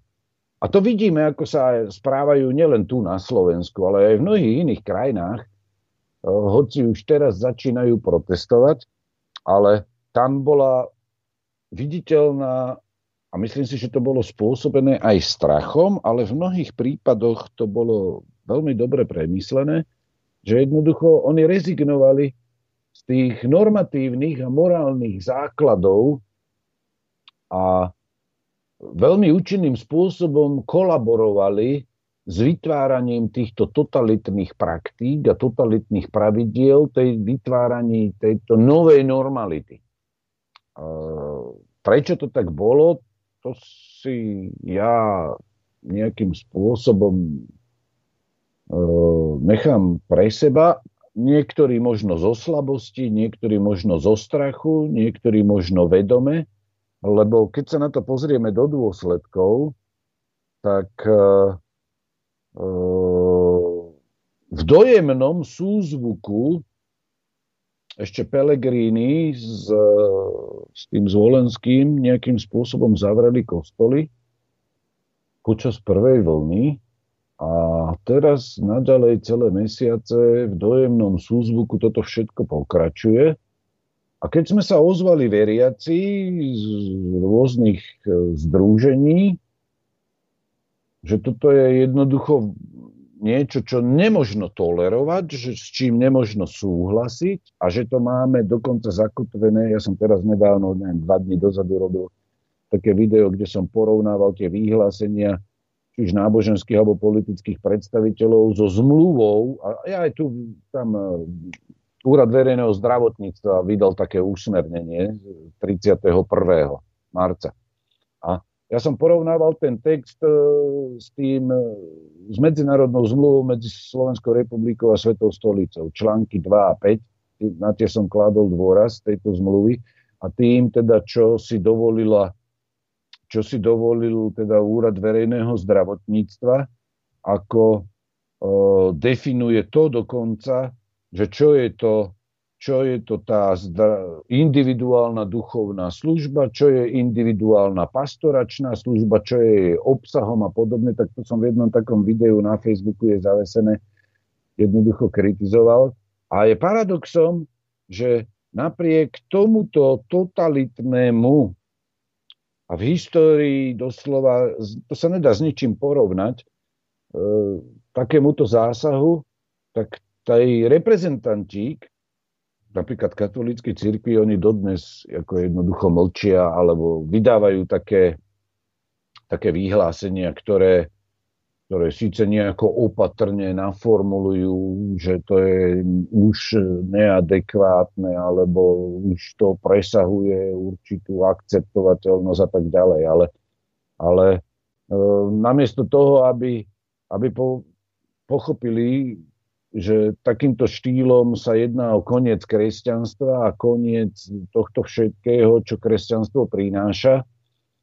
A že sa pridali teda na stranu vieloromného cisára, tak vydávajú také vyhlásenia, kde je aj vlk city, aj koza celá. a výsledkom je pokračujúce odňatie náboženských práv, slobody, čo sa týka liturgických obradov, sviatostí a slávenia, povedzme, Eucharistie. A toto všetko, lebo náboženstvo, ono má veľký význam v živote človeka, tak toto všetko má potom katastrofálny vplyv na zdravie, zdravie veriacich ľudí. To, to nie je bez následkov. Lebo ten vzťah s Bohom pre niektorých ľudí predstavuje uholný kameň, na ktorom stojí ich život. A keď im toto systém jednoducho zakáže za tichého akéhosi súhlasu alebo bez protestov náboženských predstaviteľov, tak potom tí ľudia jednoducho sa dostanú do ešte aj depresie z hľadiska ich náboženského vzťahu, ich vzťahu s Bohom a teda slávenia Eucharistie. A to už nehovorím o tom, že aké katastrofálne následky to má tej duchovno-morálnej rovine a v rovine kultúry a dobra, pretože to slávenie Eucharistie to predstavuje obrovskú duchovnú silu a morálnu silu, ktorá ovplyvňuje spoločnosť. A toto všetko teraz spoločnosti chýba. A títo ľudia nadalej mlčia. To je jednoducho, táto kultúra rezignácie alebo kultúra ničenia, ona zasiahla teda aj ten e, dôležitý rozmer náboženského života mnohých ľudí na Slovensku, väčšinu. A, lebo tam nejde len o kresťanov, alebo povedzme o katolícku církev, ale tam ide aj o iné náboženské spoločnosti, to treba objektívne povedať. A, a toto všetko má negatívne následky. A tie následky sa prejavia na zdraví človeka, lebo tí mnohí ľudia, ktorí žijú už výsostne, by som povedal, tí starší takým duchovným spôsobom života a pripravujú sa na viac menej, že tá, ten ich duchovný život je možno taký intenzívnejší, lebo už sú v dôchodkovom veku, tak im toto zoberiete, tým tých ľudí vy zabíjate. Nepriamo povedané, samozrejme.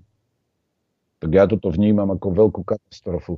Lebo tým sa a ešte to dám do spojitosti s niečím iným. E, kresťanstvo je súčasť e, slovenskej histórie, jeho identity, slovenský národ a tým pádom to má aj zničujúci vplyv na identitu a tradície, aj kultúrne, aj náboženské, pretože toto všetko utvára identitu slovenského národa a keď ho chce niekto preformátovať pomocou takýchto globálnych udalostí, tak musí eliminovať to, čo tú identitu tých ľudí tvorí. A v našom teritóriu sa jedná prevažne teda o kresťanskú identitu.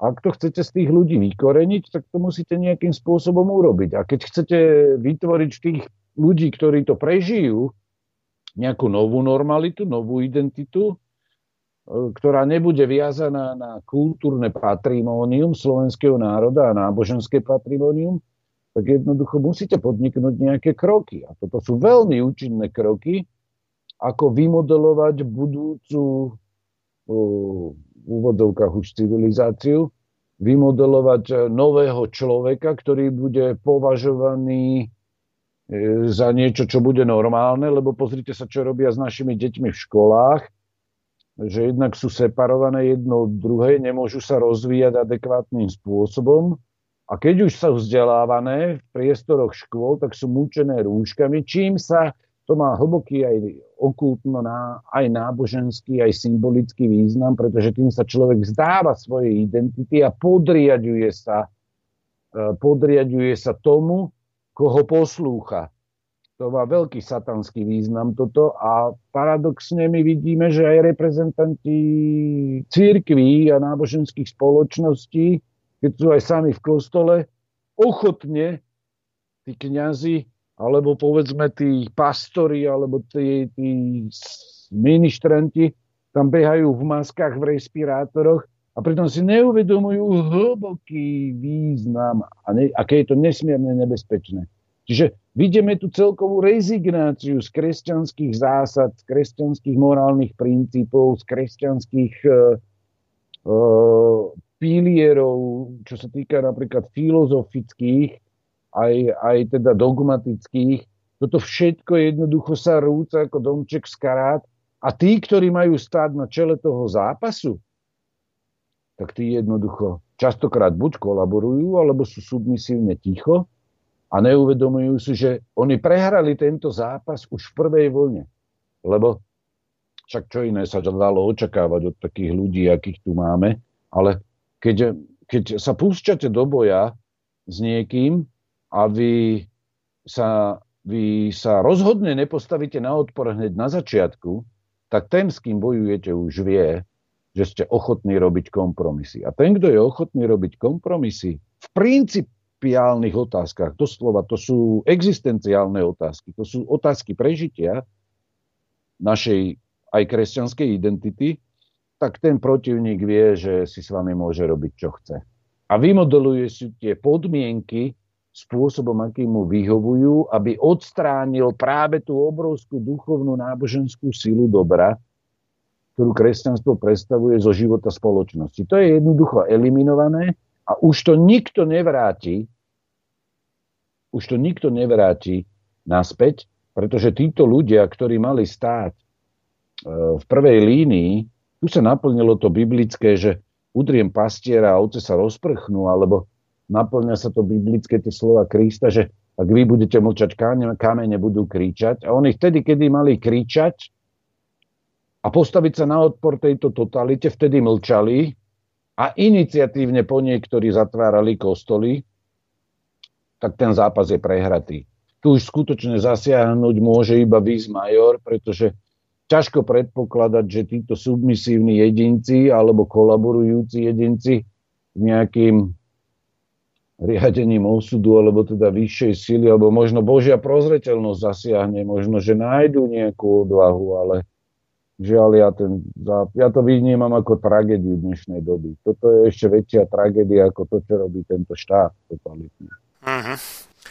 No, ja som chcel tou svojou exkurziou k tej permanentnej vojne teda poukázať na veľmi výstižný obraz e, z románu 1984 Georgia Orwella, kde vlastne už zostali na zemi iba tri štáty alebo tri mocnosti a vždy nejaké dve proti sebe bojovali a to bola teda jedna proti zvyšným dvom. A to bola taká zamienka na neustále udržiavanie tej všade prítomnej totalitárnej kontroly a, a tak ďalej. On to teda, ten George Orwell, zrejme, aspoň podľa literárnych um, vedcov, myslel na Sovietský zväz. Netvrdím, že to neplatilo v Sovietskom zväze, asi aj áno ale paradoxne, a to sa už možno v hrobe obracia dnes, to v súčasnosti oveľa viacej platí na tie krajiny tzv. vyspelého severozápadu, než na Rusko alebo zvýšne pozostatky Sovietskeho zväzu. No tak ja to môžem porovnať, že v Británii je oveľa menšia miera slobody, čo sa týka monitoringu ako v Rusku. To hovorím úplne otvorene. To sú neporovnateľné dva svety. No a aby si človek nemyslel, že, že COVID je nejaká taká prvá vec, alebo čo, hej, spomínal som teda tie dvojičky, potom tá prasacia chrípka, to bol taký pokus, ktorý až tak celkom nevyšiel asi, ako bolo plánované, ale podotýkam, že už vtedy boli Svetovej zdravotníckej organizácii dané také právomoci, ktoré si doteraz málo kto uvedomuje veľmi silné pravomoci istým spôsobom nadriadenosti voči vládam národných štátov. Toto je dosť dôležitá vec a preto sa niekto môže diviť, že prečo skoro všetci tak počúvajú VHO, ale sú v podstate nutení, respektíve zaviazali sa k tomu. No a vtedy aj zmenili definíciu pandémie v tom zmysle, že predtým tam bolo, že, že buď si vyžiada nejaké nenormálne vysoké obete na životoch alebo spôsobí ohromné materiálne škody. A toto vyškrtli stade, takže potom mohli za pandémiu prehlásiť úplne v pohode aj nádchu. A bola to pandémia ako dôvod na napríklad teda obmedzovanie ľudských slobod a neviem čo všetkého. Čiže v podstate na nastolenie môžeme nazvať, že sanitárnej diktatúry alebo hygienickej diktatúry, alebo medicínskeho fašizmu by sme mohli povedať. To je taká jedna poznámka.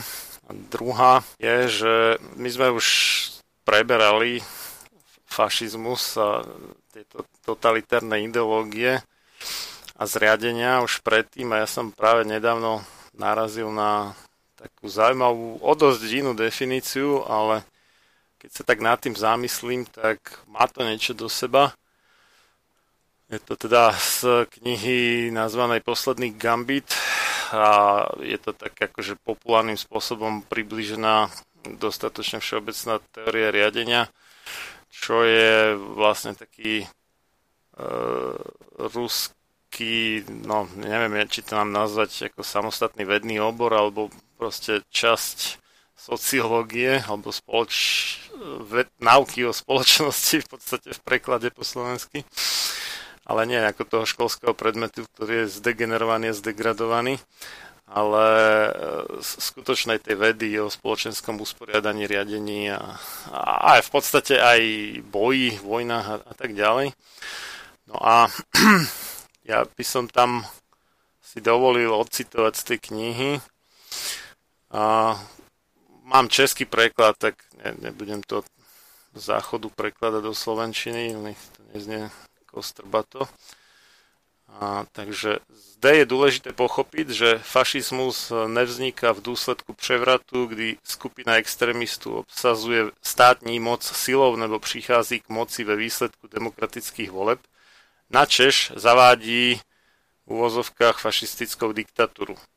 Do fašizmu upada tiše a nepozorovane celá spoločnosť pri určitých, možná zámerne vytvořených podmínkach. Aj teraz moja poznámka, viď COVID-19, viď pad dvojček, viď prasacia chrípka. A pokračujem.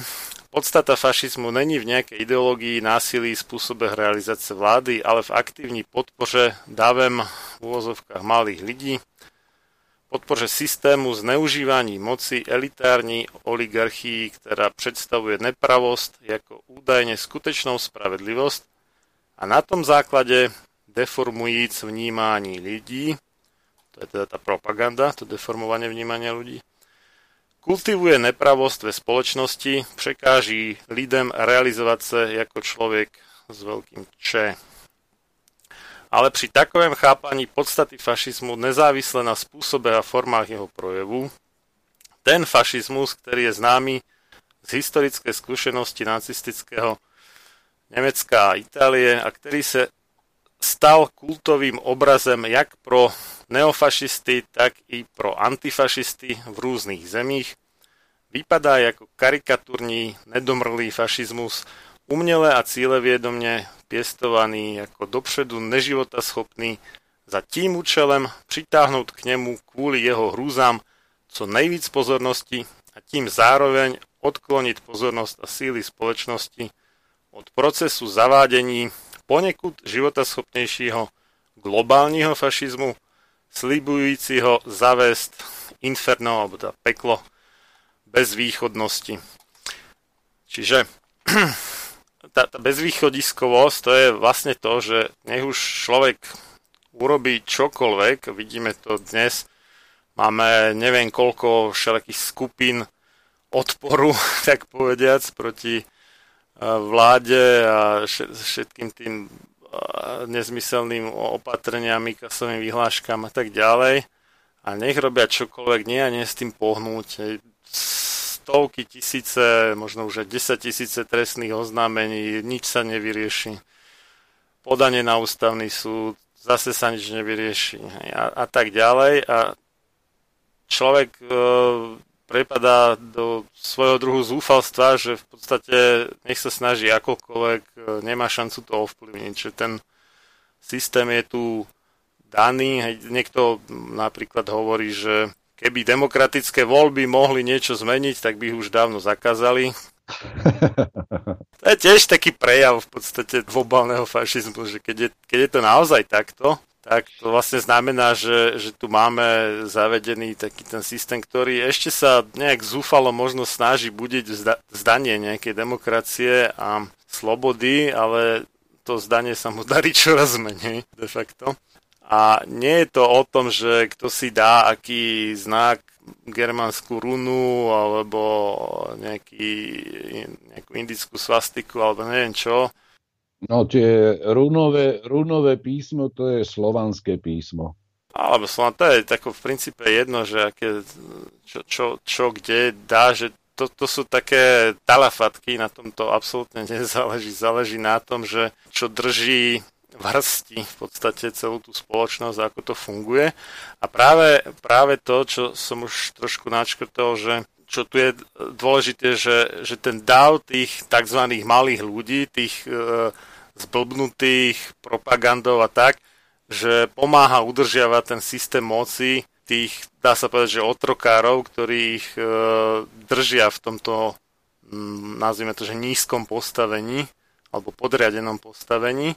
Aj tých, ktorí by v podstate aj na prospech tých malých ľudí sa snažili z toho vymaniť a narušiť vlastne ten zhubný systém, tak e, nemusia ani tak priami sluhovia tej elitárnej oligarchie držať na úzde, ale že veľkú časť e, z toho potlačia práve tí tzv. malí ľudia. Áno, áno, oni si ten fašizmus vytvárajú navzájom. Áno, áno, čiže je to, je to, a pre tých malých ľudí je to nevýhodné, zhubné a tak ďalej, ale oni sú tak zmagorení, skrátka, že ten, ten systém pre nich zlý systém udržujú aj tých, ktorí sa z toho snažia vymaniť, ťahajú ako keby náspäť do toho, aby nevytrčali z davu a neviem, klepnú ich po hlave, hej, keď vytrčajú, aby nevytrčali a podobne. Ale toto je možné len vtedy, ja som to vysvetľoval v jednom videu pod menom Fašizmus a slovenská realita na YouTube, že fašizmus ako ideológia je nebezpečný v tom, že on vojde do mysle človeka.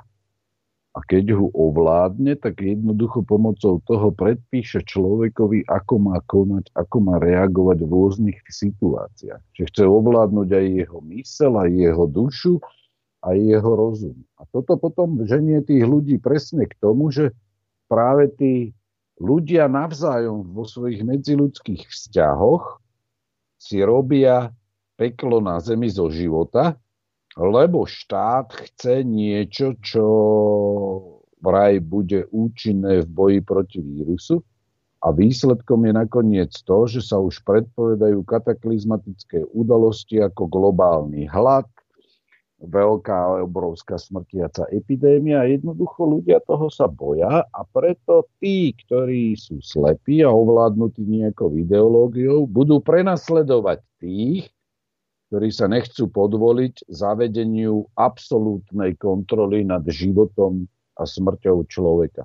A toto je tá tragédia, ktorú prežívame, že jednoducho ľudská mysel je zamestnaná niečím, čo nie je podstatné, a to podstatné, uniká tomu zornému polu tých ľudí, ktorí sa dívajú. Lebo e, málo kto z ľudí si uvedomuje, že áno, potrebujeme jedlo, vodu a zdravé jedlo a čistú vodu.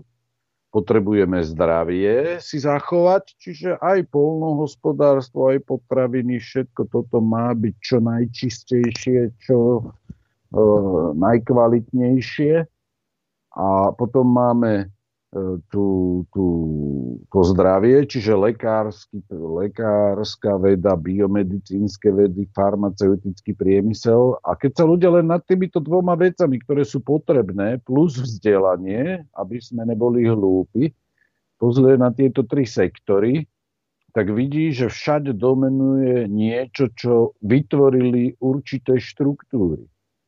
Štát si uzurpoval vzdelávanie, pretože si nesmie dovoliť e, to, aby sa ľudia vzdelávali iným spôsobom, ako predpíše štát v rámci staro, starostlivosti o zdravie, čiže celý zdravotnícky systém je kontrolovaný v podstate tzv. chemickou medicínou, čiže farmaceutickým priemyslom, ktorý nám ponúka spásu v podobe tzv. vakcíny. A keď sa pozrieme na jedlo a vodu, tak e, tu sa navrhuje, aby globálne korporácie kontrolovali vodu a potraviny e, a keď to ľudia nebudú chcieť, tak príde globálny hlad.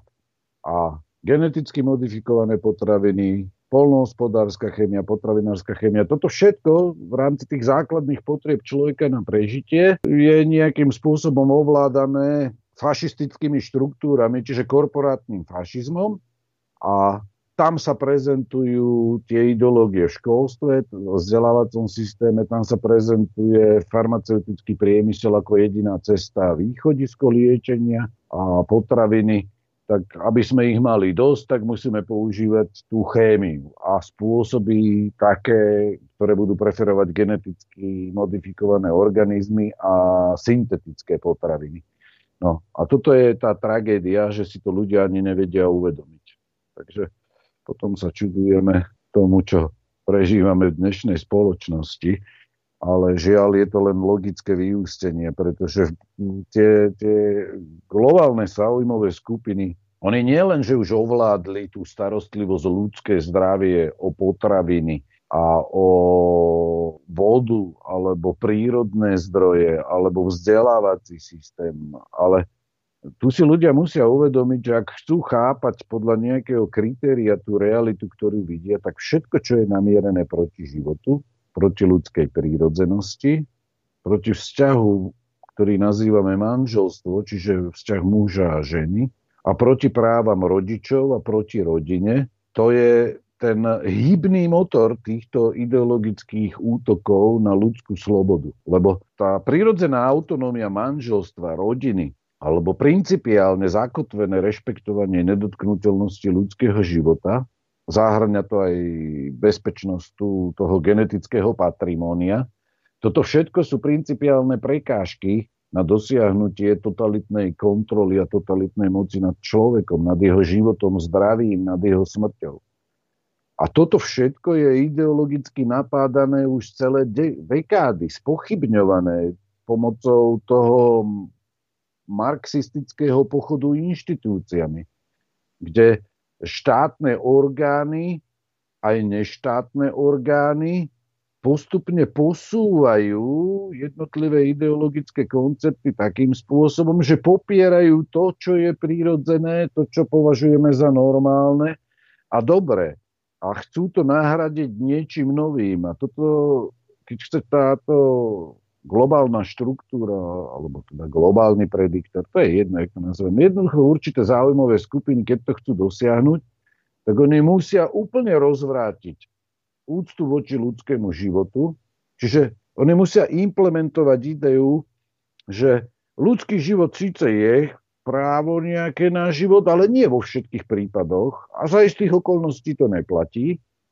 Manželstvo však síce dobre, ale to už sa dnes dehonestuje úplne otvoreným spôsobom a najmä manželstvo Belochov je považované, ano, Havran zahviezdil zase v médiách, že to kolaboruje s nacistickými ideami a manželstvo musí byť odstránené, spochybnené, takisto rodina a všetko má prevziať v podstate spoločnosť. Čiže tu sa naplňajú nielen postuláty fašistickej ideológie alebo nacistickej ideológie, ale doslova právcom týchto ideológií je v podstate Karol Marx, ktorý hovoril, že spoločnosť je niečo, čomu sa človek musí podriadiť a spoločnosť rozhoduje, čiže kolektív je povýšený nad jednotlivca, nad jeho dôstojnosť. Čiže aj to tzv.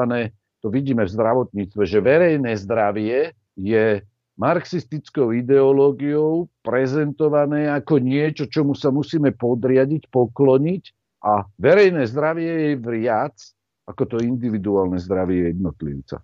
No, čo je taký paradox, lebo v podstate verejné zdravie nie je nič iné než súčet individuálnych zdraví tých jednotlivcov, ktorí tvoria tú verejnosť, ale paradoxne z tej verejnosti ako keby je urobené niečo, čo ako keby nezáviselo od zdravia tých jednotlivcov a preto môže byť zdravie jednotlivcov v úvozovkách obetované na oltári verejného zdravia.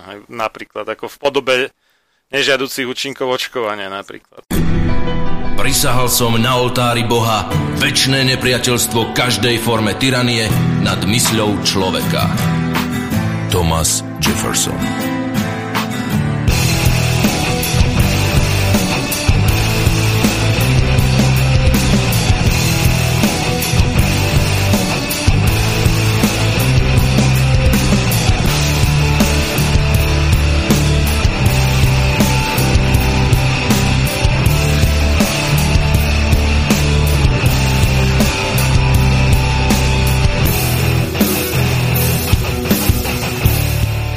Počúvate Slobodný vysielač. S tím, že karanténa nuda je, už běžte pěkně, prosím, do háje. Je přece málo lepších věcí, než zachránit svět tím, že na gauči zůstaneš. Mám zde pár rad, co dá se během karantény dělat.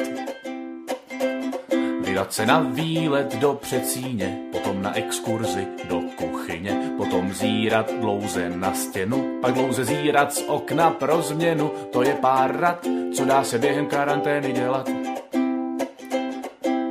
Usnout ve dne před telkou, potom pohádat se s manželkou, s robovi salvačem, curling hrát, z toaleťáků stavět obří hrad, to je pár rad, co dá se během karantény dělat.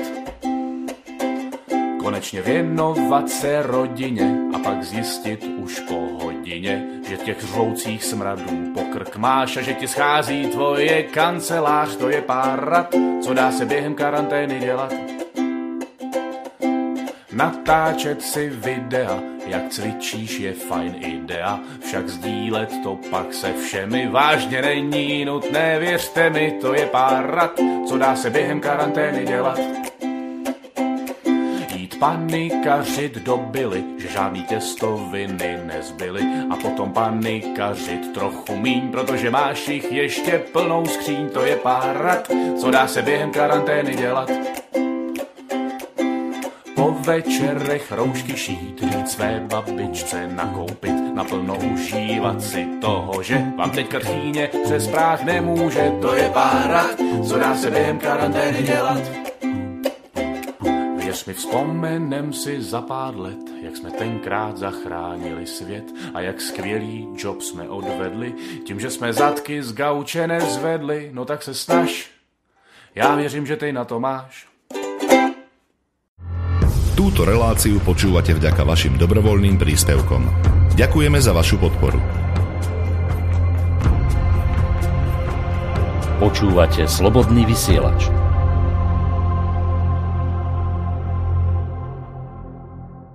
Letošní velikonoce budou velmi výjimečné, chlapci budou holky mlátit jen z distance bezpečné, nedostanou vajíčka či slivovice doušek, ale odnesou si košík toaleťáků a roušek. Hory, hory do provody, já jsem čínský parazit, přišel jsem až z Wuhanu vás všechny nakazit.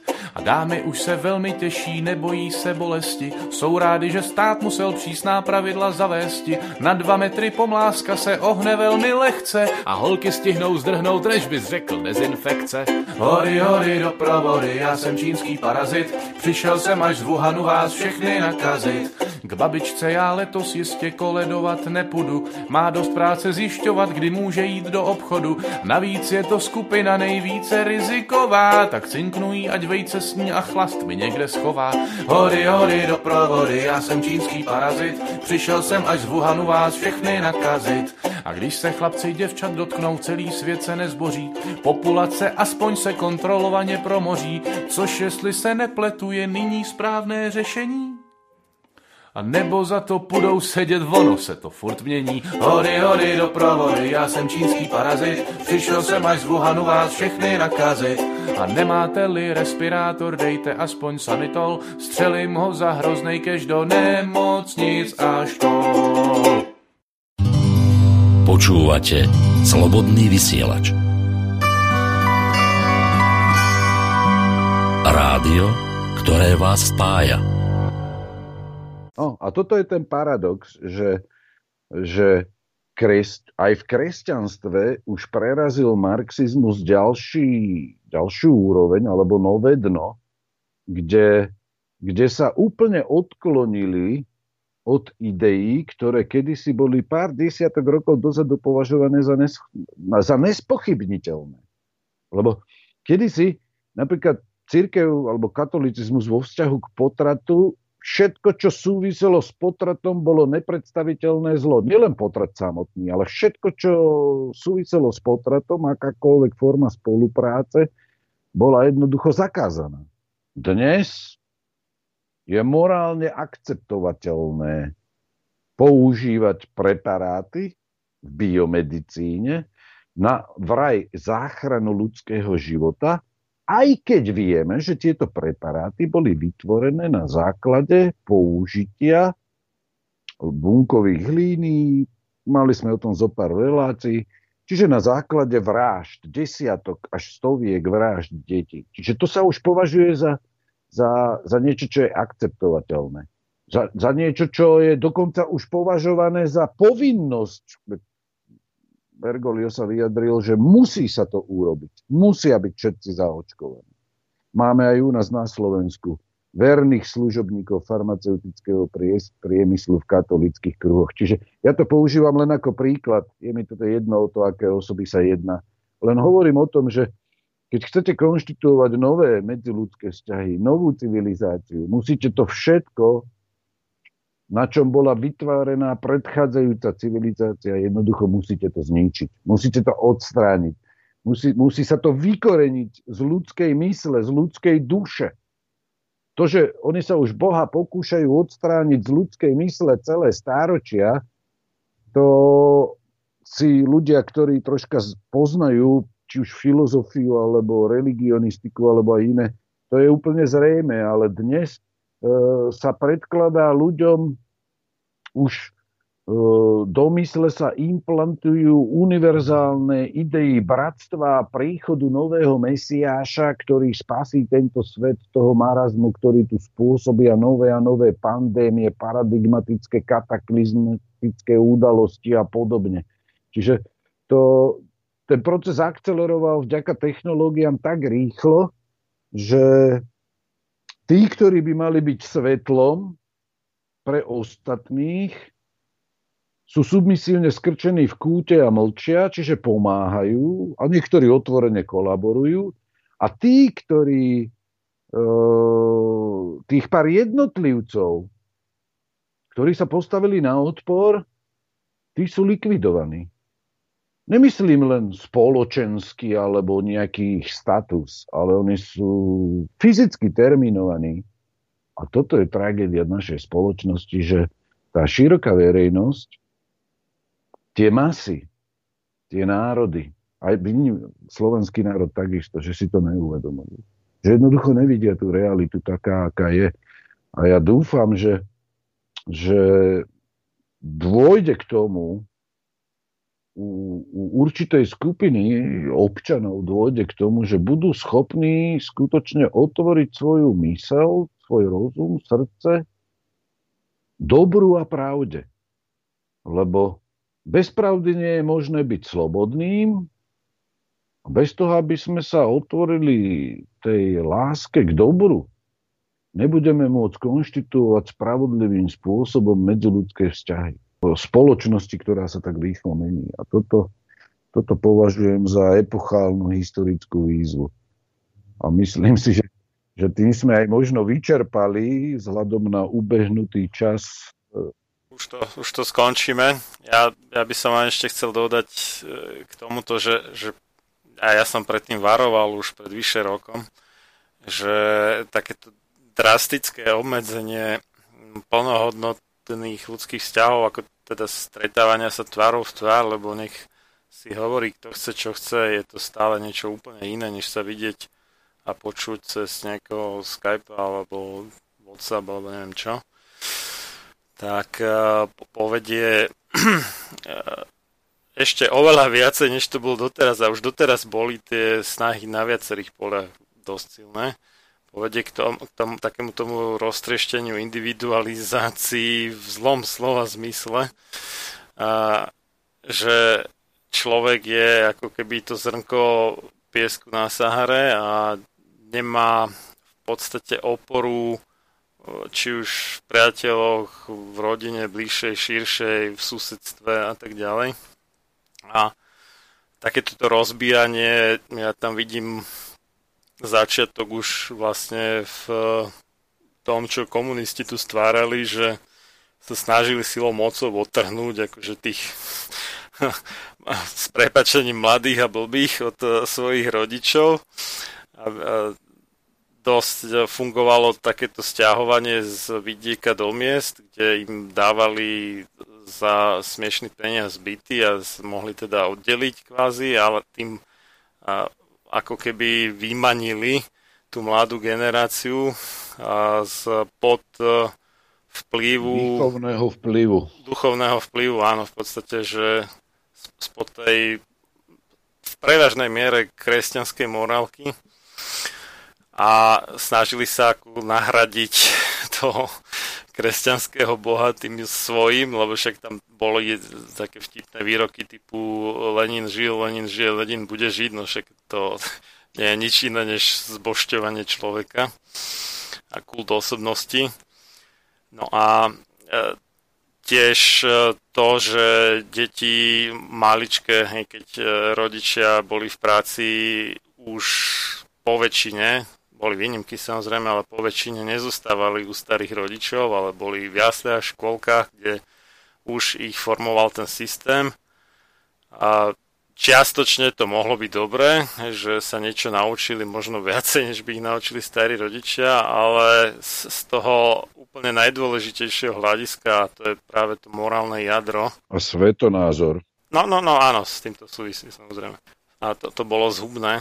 A už, už tu to začína, potom taký veľký útok na medziludské vzťahy predstavujú sociálne siete, ktoré akože teda spájajú, ale v skutočnosti rozdeľujú oveľa viacej, než spájajú.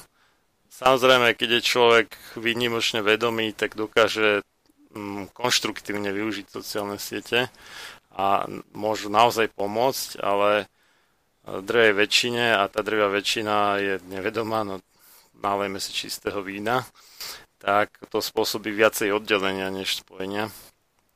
Čiže E, preto ich aj nazývam skôr, že asociálne siete.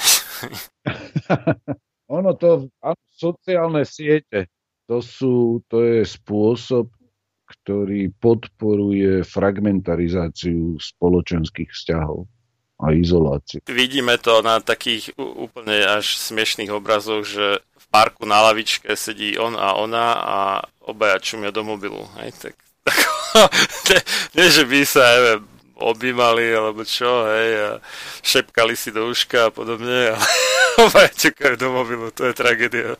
Aj na sociálnych sieťach bol taký obrázok, že sociálne siete pred 40-50 rokmi, kde boli deti na lavičkách a hrali sa a rozprávali a dnes sociálne siete mlčiaci jedinci pozerajúci do displeja. No a COVID toto dotiahol na, alebo teda COVID, COVID divadlo a COVID tyrania, COVID humbug to dotiahol na uh, úplne novú úroveň dokonalosti, túto vykorenenosť, vytrhnutosť z, zo spoločenského prostredia, z tých väzieb a tak ďalej. A ten efekt je taký, že keď ten človek uh, nebude sa môcť spolahnúť na nejakých svojich blízkych ľudí, priateľov, rodinu, susedov a tak, tak uh, čo mu iné zostáva, než spolahnúť sa na štát. No a ten štát, keď uchopia, alebo teda už dávno uchopili, nejaký, no, niekto by povedal mafiáni, alebo... Psychopatologickí jedinci. Tak, tak, tak áno, správne. No tak e, majú v hrsti aj takéhoto človeka. Zatiaľ, čo v spoločnostiach, kde je veľmi e, silný ten rozmer e, či, či už rodinných vzťahov, alebo, alebo sociálny kapitál sa to myslím nazýva. Aj, že, že majú dobré, uh, dobré vzťahy tí ľudia, tak jednak uh, toto je pozorované napríklad u tých ultraortodoxných židov, tých Haredim, myslím sa volajú, že žijú o 3 roky v priemere dlhšie než ostatní obyvateľa Izraela a sa e, usudzuje, že za to vďačia takej tej väčšej spokojnosti zo života, ktorá vyplýva z toho, že majú ten tzv. sociálny kapitál, čiže viacej dbajú o pestovanie tých dobrých medziludských vzťahov a tak. Čiže jednak e, to priniesie dlhší život, to je také dobré posolstvo, ale hlavne takíto ľudia sú odolnejší voči akýkoľvek propagande a tak. A tu, tu to vidno napríklad, že aj oni odolávajú voči tým nezmyslom okolo nosenia rúšok, očkovania a podobne.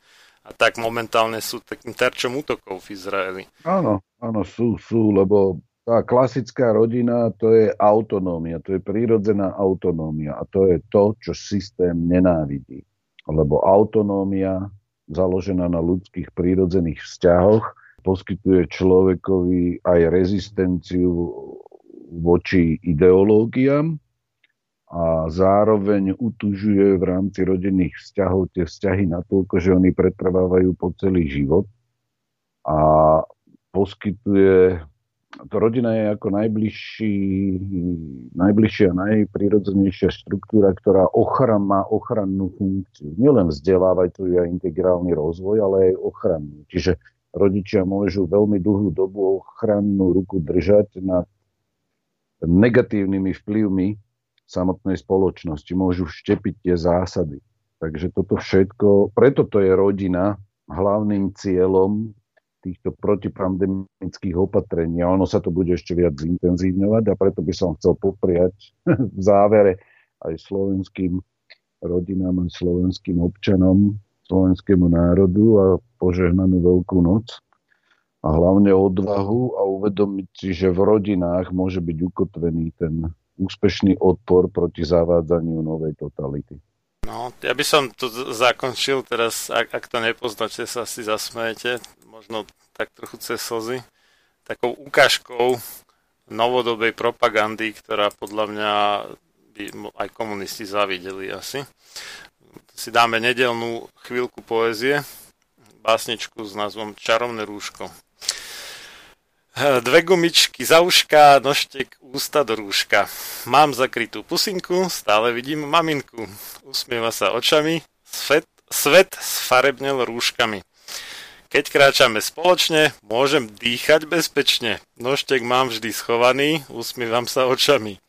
Všetky deti dospelí rúškami opekneli.